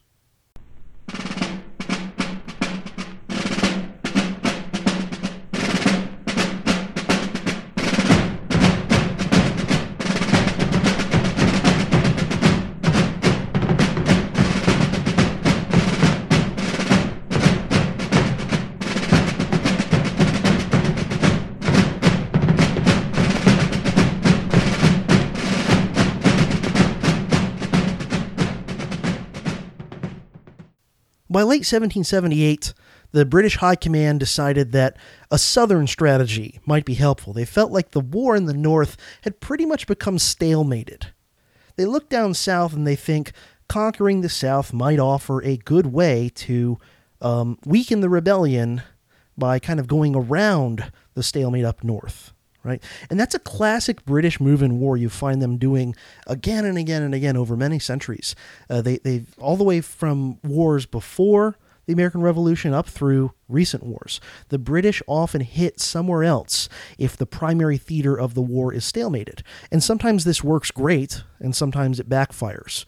Um, you know, when Winston Churchill authorized the Gallipoli attack in World War One, backfired horribly right? That's, you know, an example of it going bad. So the idea is up till this point in the war, the vast bulk of major fighting has been taking place in the middle colonies and of course at the very beginning in New England. So now they're going to shift south for the first time. Um, and from the British perspective, there were lots of things to recommend operating in the South. There are generally more inlets and navigable rivers in the South, which gives the British more opportunity to employ their maritime advantage in ways that can help them move around men and supplies. And another thing was um, at least some areas of the South supposedly had more loyalists than than the North did. Uh, in some areas that may have been true, although as we'll see, it's not clear that that was actually true throughout the South. And one more thing the British thought would be advantageous about operating in the South was that they saw the black slaves in the South as potential recruits to their side. And, you know, they'd promise them their freedom if they helped out the British Army or joined the British Army or whatever. Now, of course, to um, Southern slave owners, this is absolutely horrific and satanic that somebody would, would try such a thing. So, in December of 1778, the British begin their southern strategy, starting with about 3,000 redcoats under the command of a lieutenant colonel named Archibald Campbell, who took Savannah, Georgia, which was, you know, the only real decent sized city at all in the entire state of Georgia, which was the least populated state at the time. The small number of American uh, defenders in the Savannah area put up a little token resistance, but then quickly either fled or surrendered. Now, Lieutenant Colonel Campbell was smart enough to understand the importance of hearts and minds of the civilian population in a war like this. So he gave strict orders to his men not to do anything like plundering or misbehaving or any of that nonsense. And they apparently followed his orders in Savannah, and as a result, the uh, fairly large loyalist leaning population in Georgia was not alienated by the British Army as they had done in some areas up north. For the first few months of 1779, things continued to go well for the British in Georgia, and they even began building a loyalist militia in the area. Lieutenant Colonel Campbell wrote, quote, I have got the country in arms against the Congress. I have taken a stripe and a star from the rebel flag of America, end quote, referring to, you know, Georgia, basically saying, I've retaken Georgia for the empire. However, he had not actually pacified the whole of Georgia, and militia began to move in from the Carolinas, and um, especially into the more kind of inland backcountry areas of Georgia. Meanwhile, a, brig- a British brigadier general named Augustine uh, Prevost came up from East Florida with reinforcements and ended up taking over command of the British forces in Georgia for the time being. Now, the American commander of the Southern Continental Army forces at the time, a guy named Benjamin Lincoln, actually had more men than the British did at this moment, and so he moves his army down into Georgia. In response, the British moved on Charleston, but ended up not actually taking the city because they just didn't have the manpower to do it. Yet. Benjamin Lincoln, even though he had larger forces than the British did um, at the moment in this particular area, ended up doing very poorly, and um, you know the British just beat him mercilessly. Meanwhile, Spain was on the move, not too far away from Georgia. Spain was shaking things up. They had entered the war they entered the war in June of 1779. Technically, they were only an ally of France, not officially an ally of America, but France, of course, was an ally of America. And of course, de facto, by fighting against the British anywhere, the Spanish are going to be helping America, whether they mean to or not. And one of the things the Spanish really wanted to try to take back uh, as a result of this war was the Floridas, as they were now known, East and West Florida. And Bernardo de Galvez, who was then governor of Louisiana, which was under Spanish control, he moved on West Florida with the Spanish force and found it lightly defended. Now, West Florida at the time, think basically the Florida panhandle, but bigger. Think of it being like the modern Florida panhandle, but extending much further west, in fact, extending almost all the way to New Orleans, stopping just short of New Orleans, and extending uh, quite a bit further north than it currently does uh, into what today is, um, you know, the southern parts of Mississippi and Alabama, and even a little bit of uh, southwestern Georgia. And then East Florida at the time was basically the remainder of the modern day state of Florida. And um, Galvez found West Florida surprisingly lightly defended, and he began uh, systematically taking towns that, uh, the way the borders were back then, were in West Florida, towns that today are in other states. Uh, towns such as Natchez and Baton Rouge and Mobile, and he just kept steamrolling through. I think he got delayed by weather a few times. Um, that was what kept them from doing it quickly, but in fact, by 1781, he'd succeeded in taking Pensacola, which was the capital of the colony of West Florida. So the Spanish were really, really doing some stuff. And there were goings on in the Caribbean this whole time. Both the Spanish and the Dutch were making moves against some of the British islands in the Caribbean. The Americans uh, suffered a major blow in May of 1780 when, finally, because the British had sent more troops down to the south, they were able to take the biggest southern port city at the time, Charleston, South Carolina. General Henry Clinton came down from New York with over 7,000 additional redcoats and was able to take Charleston. After a uh, siege and a bombardment of the town for a while, Charleston surrendered on May 12, 1780, and over 2,500 Continental soldiers were taken prisoner there. Soon after this victory, General Clinton returned to New York, and a general named uh, Lord Cornwallis was put in charge of British forces in the South. Meanwhile, Horatio Gates, the hero of Saratoga, was briefly brought back from the uh, semi exile he'd been sent into following the Conway Cabal and uh, was placed in command of Southern forces. The Congress had lost faith in uh, Benjamin Lincoln. But like I said, Gates didn't end up staying in charge in the South for very long because of what happens at a battle called Camden in South Carolina in August of 1780.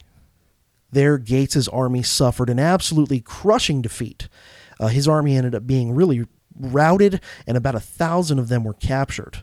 And a major reason of what happened here is that Gates, Gates really made a huge error. He placed his militia units on his left flank uh, rather than putting Continental regulars there. And this this was the area that, in a line of troops, would very often see the toughest fighting and would face the hardest attacks. And he put his militia there. And the British broke them and ended up winning the battle largely because of that. The, the Continental regulars had performed well in the battle. For whatever reason, Gates had really blundered, uh, in contrast to his very prudent but effective performance in the Saratoga campaign. Um, perhaps because of the success he'd had with the militia up north, he thought the militia that he had at Camden would be equally effective. But the fact was, for the most part, the militia that Gates had as of the Battle of Camden, Camden were much less trained and experienced than were a lot of the northern militia he'd been able to use at Saratoga. And, and in fact, even up north, the militia were often badly performing in conventional close quarters type battles. So Gates puts these, um, even by militia standards, relatively untrained militia units at an important part of the battle in this big conventional set piece battle, and then like apparently didn't think that they would uh, probably break or whatever, didn't take this into account. Later, savvier commanders are going to understand this idea and are actually going to use it as part of a tactic on several occasions. Well, anyway, after the Battle of Camden, uh, the Southern Continental Army looked almost finished. Gates was removed from command, largely under pressure from Southern members of the Continental Congress, and under the recommendation of George Washington, probably one of the most uh, correct recommendations the guy made the whole damn war, Nathanael Greene, who'd never set foot in the South before, uh, would be transferred down to try to rescue the situation. Which, after the losses at Charleston and Camden, was admittedly looking pretty bleak. However, uh, even as the British were whipping the Southern Continental Army on the battlefield, the backcountry areas of the Carolinas, the inland areas, the kind of, you know, foothills of the Appalachians, which were the more frontier type areas, there things really started to erupt into violence and chaos and uh, small scale partisan guerrilla warfare between loyalist factions and um, you know pro rebel factions, and and the loyalists were often referred to as Tories, and the pro rebel you know pro American independence fighters were often referred to as Whigs, W H I G S. And this nomenclature goes back many, many years in English history, um, all the way back to the English Civil War in some cases. And the idea is that a, a Tory is a more conservative in the conventional European meaning of that term. A Tory is somebody who defends the, the power of the monarch and um, is kind of anti democratic and just wants to doggedly stick to tradition and aristocracy and all that, and uh, is a defender of the established church, the state church, whereas the Whig is the more, uh, for lack of a better term, liberal and or libertarian-ish type person who wants things to be more uh, democratic, wants there to be a little bit less. Not that they were necessarily against aristocracy, the English Whigs, but they, they at least wanted to moderate the power of the aristocracy. They certainly wanted to limit the power of the monarchy. Some of them were even against the idea, the more radical Whigs. So un- understand, this is the nomenclature that was still being used even at this point in the American conflict. They're still oftentimes talking about it in these terms. Historian Stephen Conway, um, on the question of why the backcountry, as he put it, burst into flame, and why so many people joined this, uh, what he and some other historians refer to as a second revolution in the southern backcountry, uh, he he says these factors were important. First, quote, the plundering, assaults, and rapes committed by members of the army on South Carolinians, meaning the British Army, on South Carolinians, almost certainly played a part. Tarleton's British Legion gained a special notoriety in this respect. End quote. And there he's referring to a guy, a British lieutenant colonel named Banastre Tarleton, who commanded a unit of loyalist soldiers known as the uh, British Legion or Loyalist Legion, sometimes called Tarleton's Raiders. And these guys were notorious for ruthlessness and brutality. In fact, these uh, sorts of loyalist fighters often tended to behave much worse, much more viciously towards civilians than did actual British professional soldiers. Um, another factor Conway identifies as causing this outbreak of violence in the backcountry was ethnic rivalries. In many areas of the southern backcountry, Germans and Scots Irish settlers had long been kind of uh, you know, not real fans of each other, to put it mildly. They had had animosity. And the fact that many of these German colonists in the backcountry were outspoken supporters of British authority encouraged a lot of Scots Irish to say, well, hell, if those bastards are, are for the, the British government, then I'm a die-hard, you know, pro independence patriot. And so that added fuel to the fire, ethnic rivalry. Another factor Conway identifies is the British made a um, proclamation as they were operating in the South that anyone in the area who didn't actively assist the British war effort would be considered as a rebel. In, in other words, it wasn't just enough that you weren't uh, that you were refraining from assisting the rebel cause. You now were obligated to actively assist the British uh, just to not be considered a traitor. And so this actually had an effect that was not what the British intended. This proclamation actually pushed many people who would have probably preferred to have just stayed out of the whole thing, pushed them to have to take sides. And most of these sorts of people, when they were forced to choose sides, actually ended up signing uh, siding with the rebels rather than with the British. However, what Conway argues was the most important factor for continued resistance in the backcountry was their belief that the revolution was still going gangbusters up north. He writes, quote, Significantly, in the Tidewater area, which also experienced the distresses associated with a British military presence, there was no comparable uprising. End quote. Tidewater, if you don't know, refers to the more low lying coastal areas of the South. Now, I would add that the backcountry people honestly were just tougher and more self reliant than the Tidewater people, who were maybe a little bit more urbanized, lived a little bit more comfortably. Um, also, the backcountry frontier people owned far fewer slaves. And put all these things together, it simply meant that the backcountry frontier people were much more difficult for the British to exert pressure on than were the more quote unquote civilized Tidewater residents.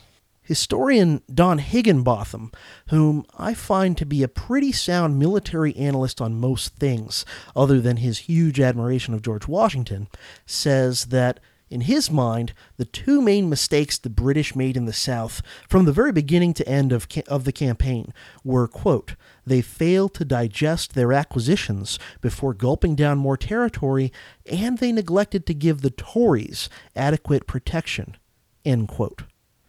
In other words, the British operating in the South failed to really realize, at least enough of them failed to realize, that they were fighting primarily what today we would call a counterinsurgency war. And that there's because they failed to make this realization, their strategy remained largely conventional. They marched around in big formations and units, winning conventional battles and taking cities with great success, but as soon as the British would take a city or win a battle and then move on, the places that they had just quote unquote conquered would often quickly come under control of rebel guerrillas or, on occasion, even continental regulars. By the way, once Nathanael Greene took control of American forces in the South, and we'll get to that in a moment, um, there you've got a general who pretty shrewdly understands the nature of the situation and who is able to effectively capitalize it against the British Army. So you have this just mostly small scale stuff, but happening all over the place. And it's very chaotic and violent uh, throughout the southern backcountry. And Don Higginbotham writes of this chaos in the backcountry, quote, in 1780 and 1781, there were dozens, possibly hundreds, of skirmishes in the interior of the lower South. Probably no record exists of many of these encounters, especially those involving a handful of Whigs and Tories on either side. In the lower South, with the destruction of two continental armies and the disappearance of state governments, the revolution had taken a turn to the left, and guerrilla warfare had replaced orthodox fighting. And what anecdotal evidence we have on this indicates that both sides commonly committed atrocities against each other. This was absolutely a dirty war. And what ended up happening, I mean, both both uh, the the civilians and, and partisans who were Whigs and those who were Tories were doing nasty things to each other and were suffering at the hands of the other. But in practice, this state of affairs of all this little chaotic small scale fighting ended up causing a lot more trouble for the British Army than it did to what remained of the Continental Army in the South. British commanders decided that the only way to take the wind out of the sails of the backcountry rebels in South Carolina would be to move into North Carolina, which they believed was the source of support for the rebels in South Carolina. So they began moving up into North Carolina in September of 1780. You had a main army under uh, General Cornwallis, and then he broke off a piece of, of his forces, kind of the militia, and sent them more inland into North Carolina. Now, this uh, Loyalist militia outfit that was sent into Western North Carolina was under the command of a British major named Patrick Ferguson, and he's leading this loyal, Loyalist militia um, through Western North Carolina. Cornwallis is some distance away, and um, Ferguson starts to get harassed by backwoods guerrilla attacks. And as a result, he, on October 6, 1780, put his forces up on a high area called Kings Mountain and prepares to defend, thinking, "All right, I'll stop here, and uh, these these guys will come in and attack me, and then I'll be able to take them out in a fair fight." Well, the next day, Ferguson's loyalist militia were soundly defeated by backwoods uh, riflemen and guerrilla fighters. Ferguson himself and many of his men were killed in this battle that became known as the Battle of Kings Mountain. And the remainder of his men who weren't killed were captured in this vicious battle of rebel militia versus loyalist militia. The rebels, who, by the way, were commanded by the father of Davy Crockett, only suffered about a fifth as many casualties as they inflicted on the Loyalists. And the main reason they won, I mean, the, the rebels, the if I remember right, the numbers were pretty evenly matched. I think the rebels had a slight edge, but nothing huge. And um, the the loyalists, of course, had the advantage of being up on a little mountain. So how on earth are the rebel militia able to inflict such an ass kicking onto the Loyalists. The main reason was better marksmanship, both in terms of skill and equipment. Is these rebel militia in this battle were mostly very experienced frontier hunters and Indian fighters, and uh, many of them were armed with Kentucky rifles. So they had better hardware and better skill.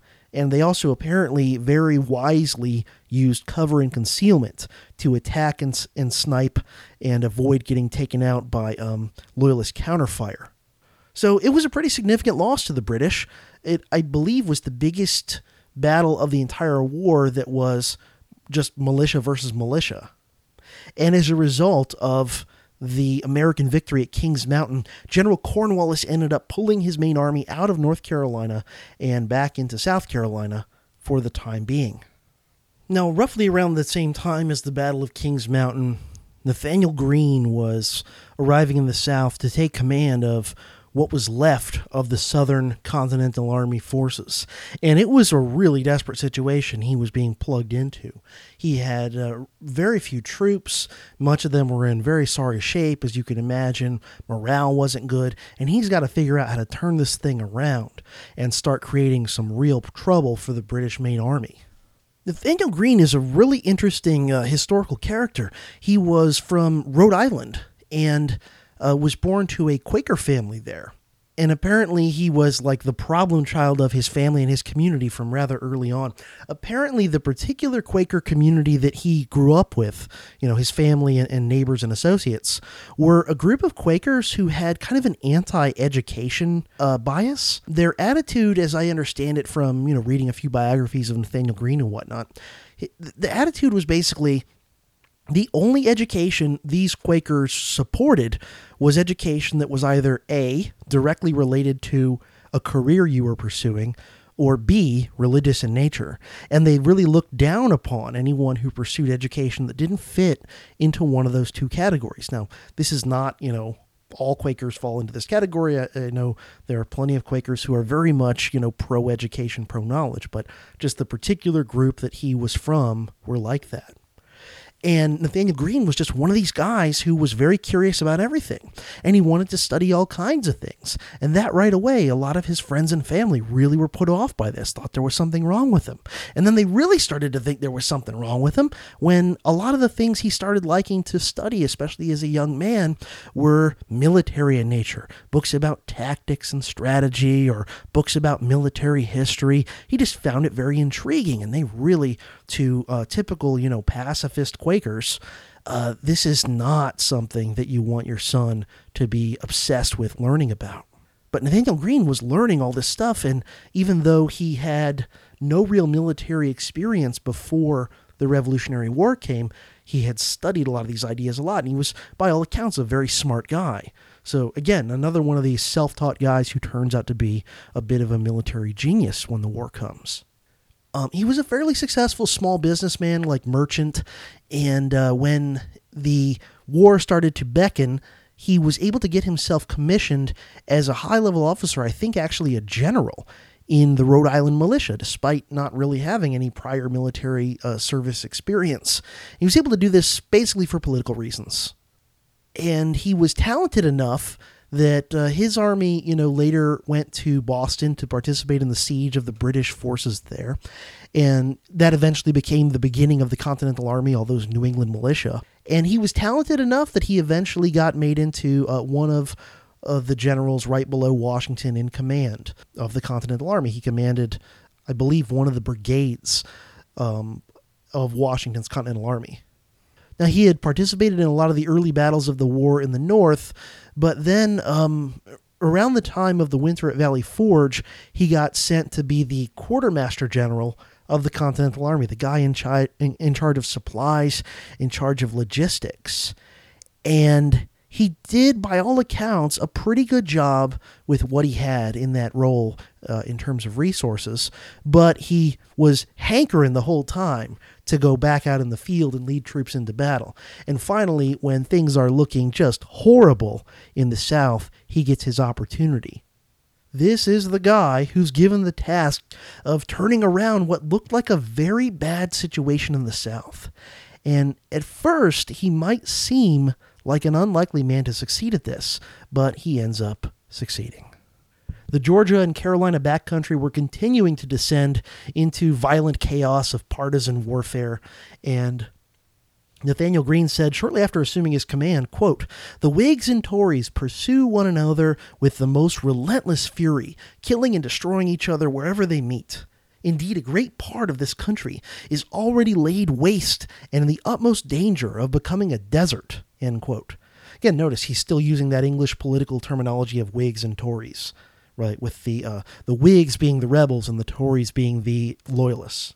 Now Greene decides, in part because he's smart, and in part because he understands the situation in the South when he takes command. Lee decides he's going to use some pretty unconventional approaches to this war, and he and his subordinates, the guys who uh, were under his command, who to give him credit, he often was willing to give guys who were talented and competent a pretty long leash to operate fairly independently. And some of the guys who worked with Greene in one capacity or another down south, some of the most legendary people of the war, including Daniel Morgan and uh, Francis Marion, the Swamp Fox and the success that all these guys had using unconventional, at least for that time, very unconventional uh, tactics and strategy against the British forces, as far as I'm concerned, very much vindicates Charles Lee and all the things he had been pushing for, uh, falling on deaf ears. Because basically, Charles Lee had a crappy personal relationship for George with George Washington and had for a long time. So when Charles Lee suggested some of these guerrilla warfare approaches, uh, fell on deaf ears for Washington. On the other hand, Nathanael Greene had a very positive personal relationship with George Washington, and so Washington was willing to give him the elbow room to do some of these things down south. I'm not sure if Greene was consciously or deliberately adopting some of the ideas of Charles Lee in his campaigns in the South, or whether he was just pragmatically hitting on the same ideas simply because he was intelligently responding to the conditions he found in the South. Um, Greene hadn't really gotten along well personally with Lee, but on the other hand, he had defended Lee somewhat regarding Monmouth and Lee's court martial, so um, who knows? Who knows? But in the South, Nathanael Greene fought a campaign based largely on a strategy of mobility and maneuver, moving quickly to prevent the British from being able to pin down his army anywhere, but then when the conditions seemed favorable and when he chose, fighting. In other words, Greene really had the initiative almost the entire time he was operating in the South regardless of what the British thought they were accomplishing, and, and the British think they're winning all these battles. But in fact, Lee is the one choosing when battles happen and choosing when battles don't happen and choosing when battles stop that have happened. Whenever things seemed favorable, Greene would um, make a battle happen one way or another and would inflict significant casualties on the British and then would end each engagement with an orderly withdrawal at the time of his choosing. And Nathanael Greene once summed up this strategy by saying, quote, We fight, get beat, rise, and fight again. Nathanael Greene did not technically win any major battle in his southern campaigns. However, he kept fighting battles of his choosing that were most of the time much costlier for the British and would simply pull his army out after inflicting significant damage. Also, as time went on in the South, the British started to shoot themselves in the foot with some of their b- barbaric behavior towards both combatants and not com- non-combatants, including uh, civilians, and even on some occasions were told women and children. They didn't stick to the ideas. Remember that first uh, British officer Campbell, who started invading the South, he was uh, very, very strict on not letting his troops harass and molest civilians in order to keep public opinion friendly or at least neutral to the British. But um, later officers were completely not that way, and some of them, such as uh, the famous Tarleton, were the exact opposite, were encouraging their troops to commit things that would be considered war crimes and atrocities, even back then. Now, to be fair, some British officers did strive, uh, did continue to strive to keep their troops from behaving badly towards the locals, but others did not try, and some who tried were not successful. And every time that British or loyalist forces would use barbarism, whether um, by intent or just sort of spontaneously in the heat of a moment, they would they would uh, end up backfiring the, the barbarism would backfire because it would strengthen the resistance. It would cause more people who had been on the fence to side with the insurgency. Just like what's called in modern military thinking circles fourth generation warfare, sometimes abbreviated 4GW. Um, when you're dealing with fourth generation warfare, when you're dealing with a popular insurgency, here's the reality the harder you crack down, the more you strengthen your enemy and, and add to his numbers and add to his popular support. That's how it works. So, for example, when Lieutenant Colonel Banastre Tarleton and his Tory Legion began using barbarism, both against combatants and non combatants, it actually pushed more and more people into vigorously supporting the rebel cause. Now, Tarleton's unit began gaining notoriety when they allegedly annihilated a group of retreating Continentals who were supposedly waving a white flag. Don Higginbotham writes of Tarleton, quote, He was ruthless by the standards of warfare in his day, receiving condemnation from some British officers as well as his adversaries. He leveled houses and razed fields of suspected Whigs. His victims, according to Francis Marion, were often women and children found sitting in the open air round a fire without a blanket or any clothing but what they had on. Sherman's march to the sea nearly a century later had its counterpart in the raids of Banastre Tarleton through the Carolinas. So Tarleton was basically using, though on a smaller scale, of course, similar tactics that later generals such as William Tecumseh Sherman and Philip Sheridan used, first against Southerners in the not so Civil War, and then after that against the American Indians out west. Only difference was Sherman and Sheridan were able to use it on such a scale that it actually quote unquote worked the, from the from the point of view of crushing resistance through brutality, whereas Tarleton, you know, only had his one little unit of guys. Um, it was enough to terrorize people and, and create tons of new enemies for the British, but Tarleton didn't have enough guys to um, actually inflict quite enough brutality and atrocities to cow the entire population. Now, another guy operating in the South, like I said, was Daniel Morgan, the famous uh, Virginia rifleman. And for a lot of the Southern campaign, Morgan was operating somewhat independently from Greene. They would try and coordinate their maneuvers as much as possible, but they were often a bit of a distance from each other. And um, you know, Greene was was comfortable, had enough confidence in Morgan to kind of cut him and his guys loose and let them go cause trouble while he did something else. Daniel Morgan was, um, way back at the beginning of the war, put in charge of forming one of the original Virginia companies of riflemen way back in 1775. And his men uh, continued to play important roles in several battles in the early part of the war. Uh, he was involved in the expedition to Canada, which the ill-fated expedition to Canada early in the war. Uh, and in 1777, Morgan and his men, if you'll recall, played an important role in the Battle of Saratoga by sniping British officers very effectively. And in 1780, Daniel Morgan, who had risen to the rank of general by that point in the war, was sent south and put under Nathanael Greene's command. And Morgan really, really wanted to get at Tarleton's Tory Legion, and eventually he got his chance at a battle called Cowpens in South Carolina in January of 1781. It's known as cowpens because it literally was a grazing area that many local farmers used for their livestock. It was a, a, a little hill that was very grassy. And Morgan decides this is a great place to set up and uh, provoke a battle with Tarleton's Tory Legion, whom he knew were uh, in the area looking for him. Morgan uh, very, very cleverly arranged his forces and executed a plan almost perfectly that, that was very brilliant. He knew that a British officer like Tarleton would have nothing but disdain for the American militia. And so, what Daniel Morgan did was he hid his main force of uh, Continentals and riflemen off kind of to the sides and a little bit behind the hill. And he put his militia out front.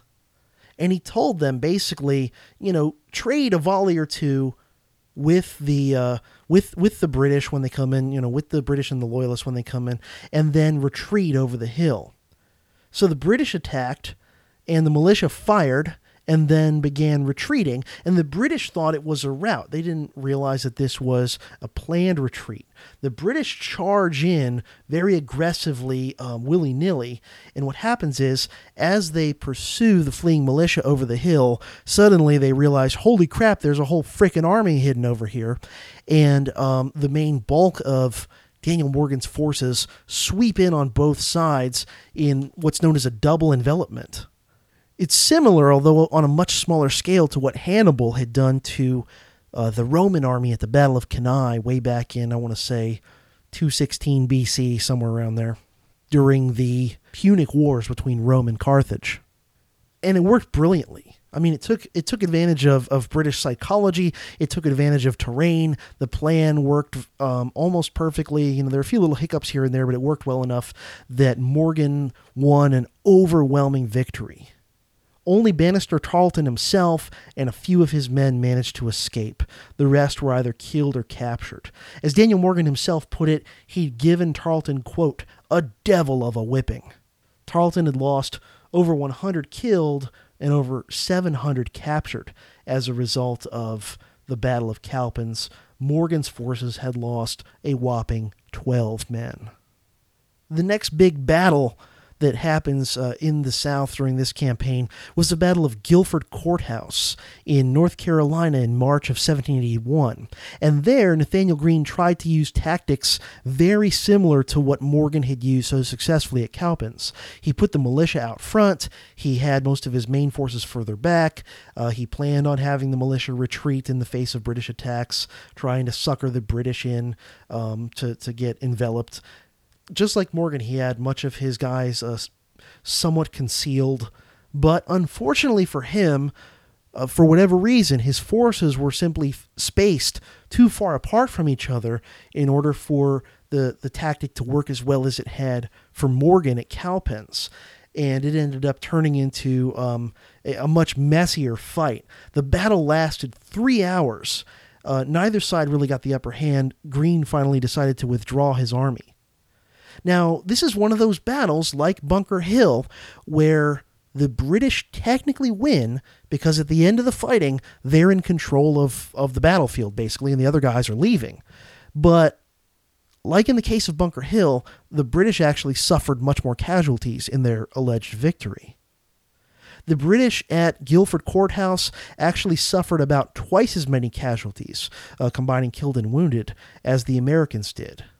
Don Higginbotham says of it, quote, If ever a general won a Pyrrhic victory, it was Lord Cornwallis, whose army virtually ceased to exist as a fighting force, end quote. And he's talking about as a result of their alleged victory at Guilford Courthouse.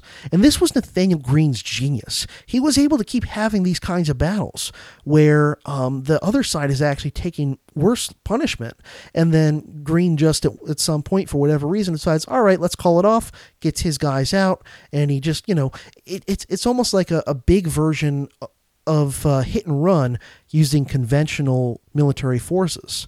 You know, you sock the other guy a bloody nose, and then you just back off. And the other guy says, "Oh, I won because you backed off." It's like, well, I meant to back off.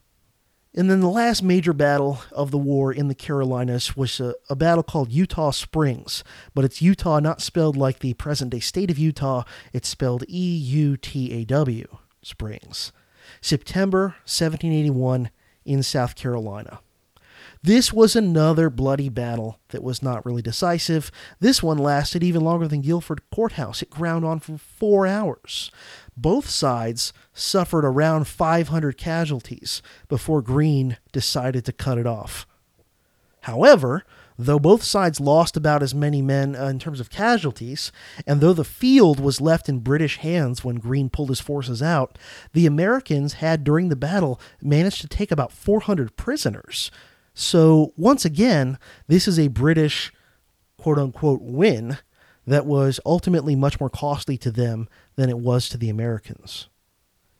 So, this whole time, Greene never won a major battle while he was commander of Southern forces.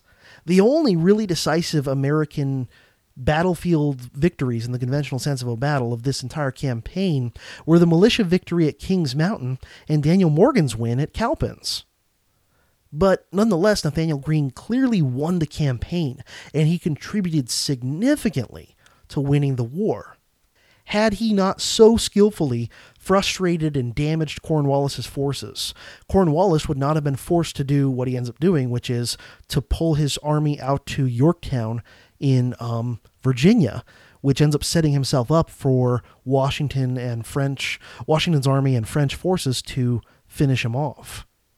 And again, all the British so called victories against Nathanael Greene in the South were these brutal Pyrrhic victories in which the British actually suffered worse than the Americans did.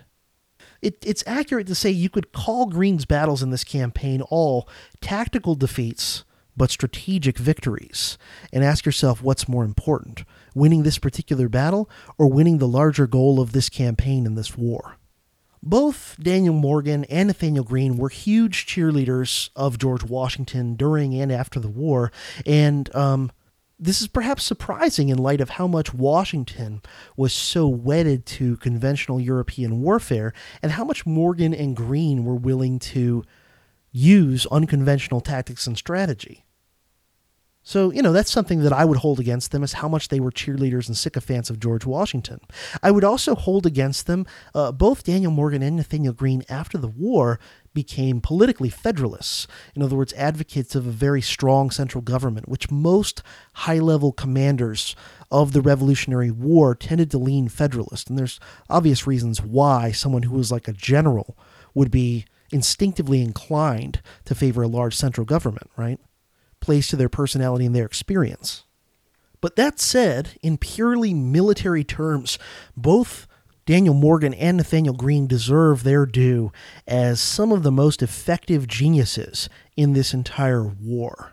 Don Higginbotham in The War of American Independence writes of Greene's campaign of 1781, quote, In a whirlwind campaign from April to July, Greene and his South Carolina allies, by which he's referring to partisans uh, led by Francis Marion and people like that, uh, Greene and his South Carolina allies had cleared the enemy from virtually all of the lower South except for a narrow belt from Charleston to Savannah.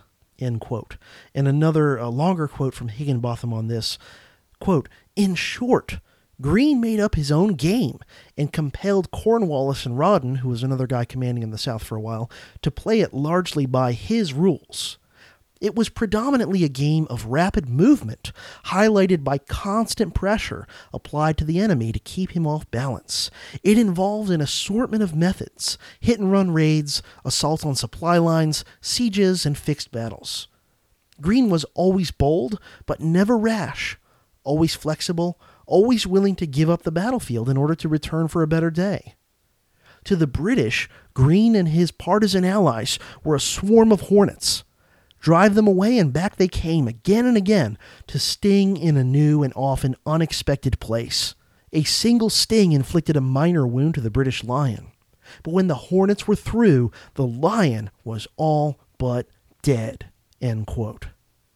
So I consider Nathanael Greene uh, a military genius like up there in the Sun Tzu mold. If you if you're familiar with Sun Tzu and the Art of War, um, I think when you look at how Nathanael Greene operated in the Southern campaign. It's something that Sun Tzu would probably be very proud of. By the way, as far as I know, there's absolutely no evidence that Nathanael Greene would have been familiar with Sun Tzu. I don't think any Westerner was at this time.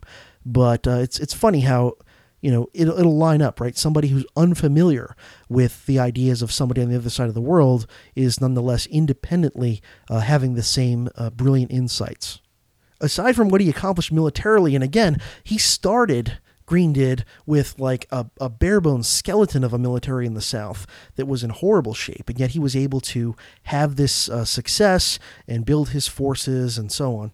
Um, aside from his military success, Greene also deserves credit for calming down the often chaotic and horrendous violence in many areas of the South and uh, he even succeeded in greatly reducing violence directed against Tory civilians in his areas of operation.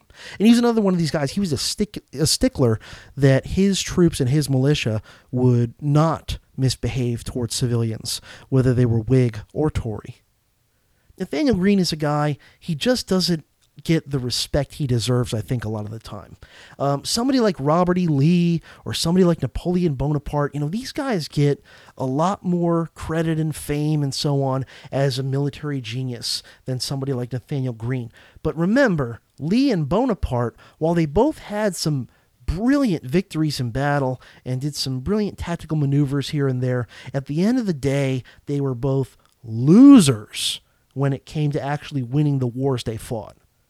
Greene may not have been a great battle winner, but he was a brilliant war winner. Well, the end game of 1781 and the end game of the war comes about um, with the American army overall in terrible shape, um, especially the the main force of the Continental Army under the command of Washington. Um, the the northern and middle colonies area there was a lack of food and there was a lack of pay. There were riots and even mutinies in some regiments of the Continental Army up north. Uh, there were some real nasty uprisings of soldiers that were unhappy with things like supplies and pay uh, in places like Pennsylvania. But at the same time, the British Army in the South was having an absolutely terrible time. And as a result, in the spring of 1781, Lord Cornwallis decided that the Carolinas uh, were beyond hope for the time being, and he pulls his troops uh, northeastward to coastal Virginia. And eventually, on August 1st, he settled his troops at the town of Yorktown on the Chesapeake Bay. Interestingly, George Washington did not initially want to attack Cornwallis's forces at Yorktown. What he really wanted to do was attack General Clinton's main British army in New York City. He was obsessed with this idea for months. Even though this probably would have ended in disaster due to the numbers and the strengths of British defenses up there in New York City. But he just kept harping on this. And he ended, he ended up butting heads with the French general in charge of French forces in the area, uh, General Rochambeau.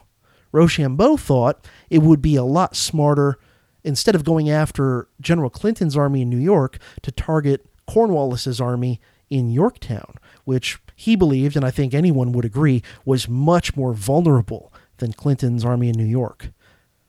And Washington was just insistent. No, we got to go after New York City. And he indicated he, he wanted to just stage a frontal assault on uh, the British Army in New York City. Rochambeau thought this was stupid, and he ended up just uh, very slickly de facto overruling George Washington by getting Admiral de Grasse, uh, the French admiral, um, who was leading a French fleet from the Caribbean up to help the war in the mainland colonies, Rochambeau gets de Grasse to bring his French fleet to Yorktown, to the Chesapeake Bay, rather than up to New York. And this basically forced Washington's hand because even Washington realized he would need French naval support for any major attack on any British army. So he realized he had no choice but to go along and uh, participate in an attack on Yorktown. So this ends up being the supposedly great victory of George Washington, and it's not even an operation he was in favor of. He was basically uh, pushed into it by the French. In late August, uh, the French fleet reached the Chesapeake and had a few fights with some British uh, ships in the area, but quickly established local naval superiority. Now, how were they able to do this? The British had the biggest and best fleet in the world at this time. Able to, a French able to just come in and take over the Chesapeake and dominate it? Well, the answer is that the British had actually diverted a lot of the fleet that they used to have in North America down to the Caribbean to protect some of the sugar islands in the Caribbean that were being threatened by the French. So again, this big picture comes into play and explains, you know, had the French not been in on this, A, they wouldn't have been able to provide any fleet at all, but B, the British wouldn't have had to uh, divert so much of their resources to other colonies that they were worried about losing. And uh, at the time, the sugar islands in the Caribbean actually made the British government a lot more money than did the 13 colonies, um, even before you know the troubles really got rolling.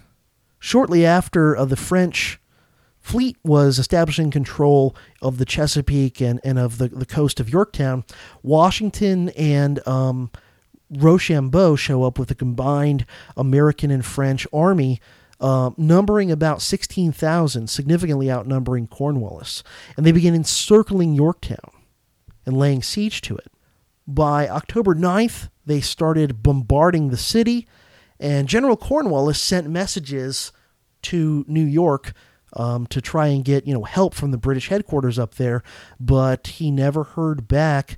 And finally, uh, October 19, he hasn't heard back. He's surrounded by land and by sea. He's outnumbered over two to one. He's being bombarded. He decides there's nothing I can do.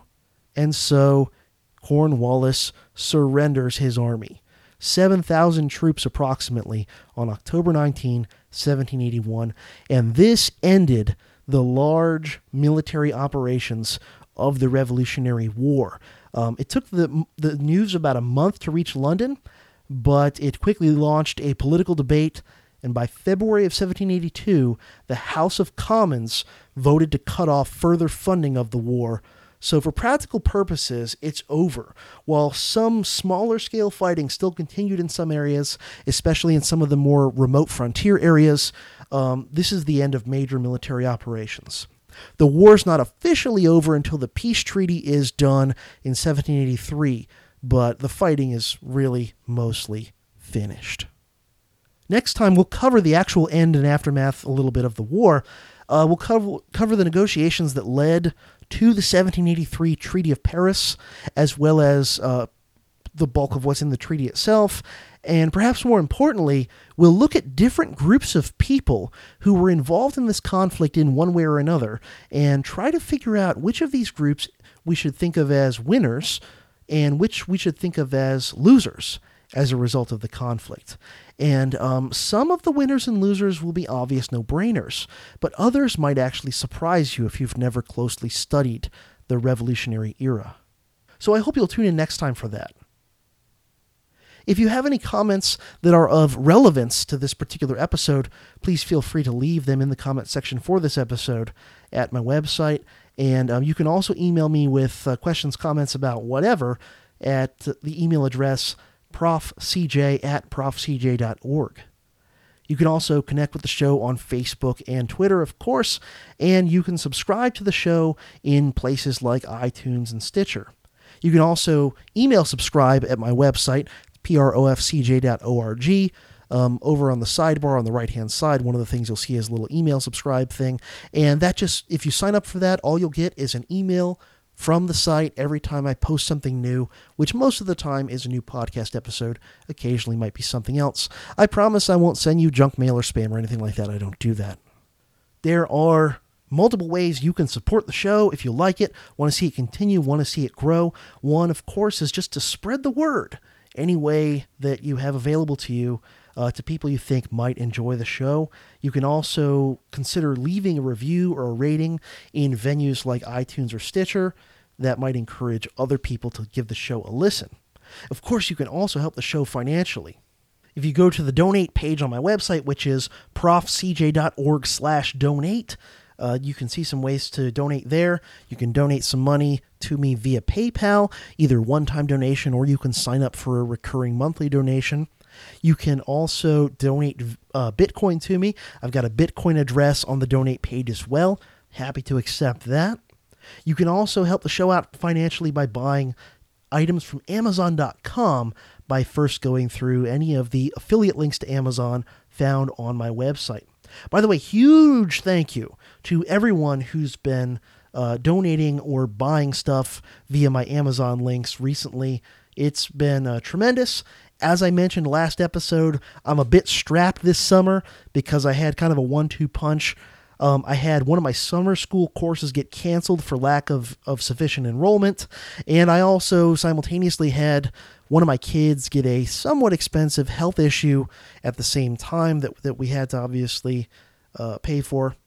She's okay now, by the way, but um, you know it did it did cost some money. There was a hospital visit, some tests, and multiple doctor visits that all added up to some dough pretty quickly.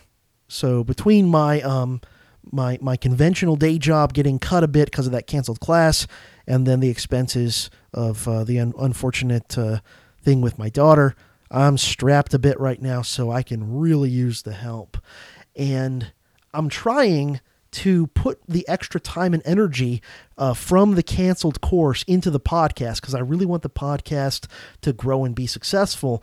But it would really help me out if you haven't already, if you could find it in your heart uh, to throw a bit of dough to me one way or another. So, um, again, those of you who have already sent me a few bucks or bought a few things from Amazon from my links, big, big, huge uh, thank you from me. I can I can use all the help I can get right now.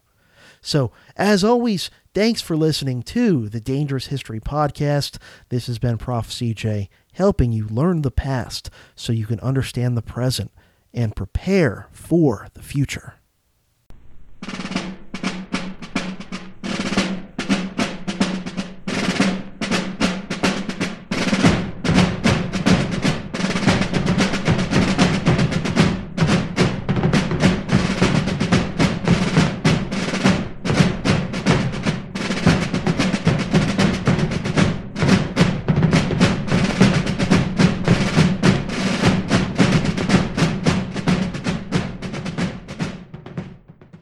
Our bodies come in different shapes and sizes, so doesn't it make sense that our weight loss plans should too?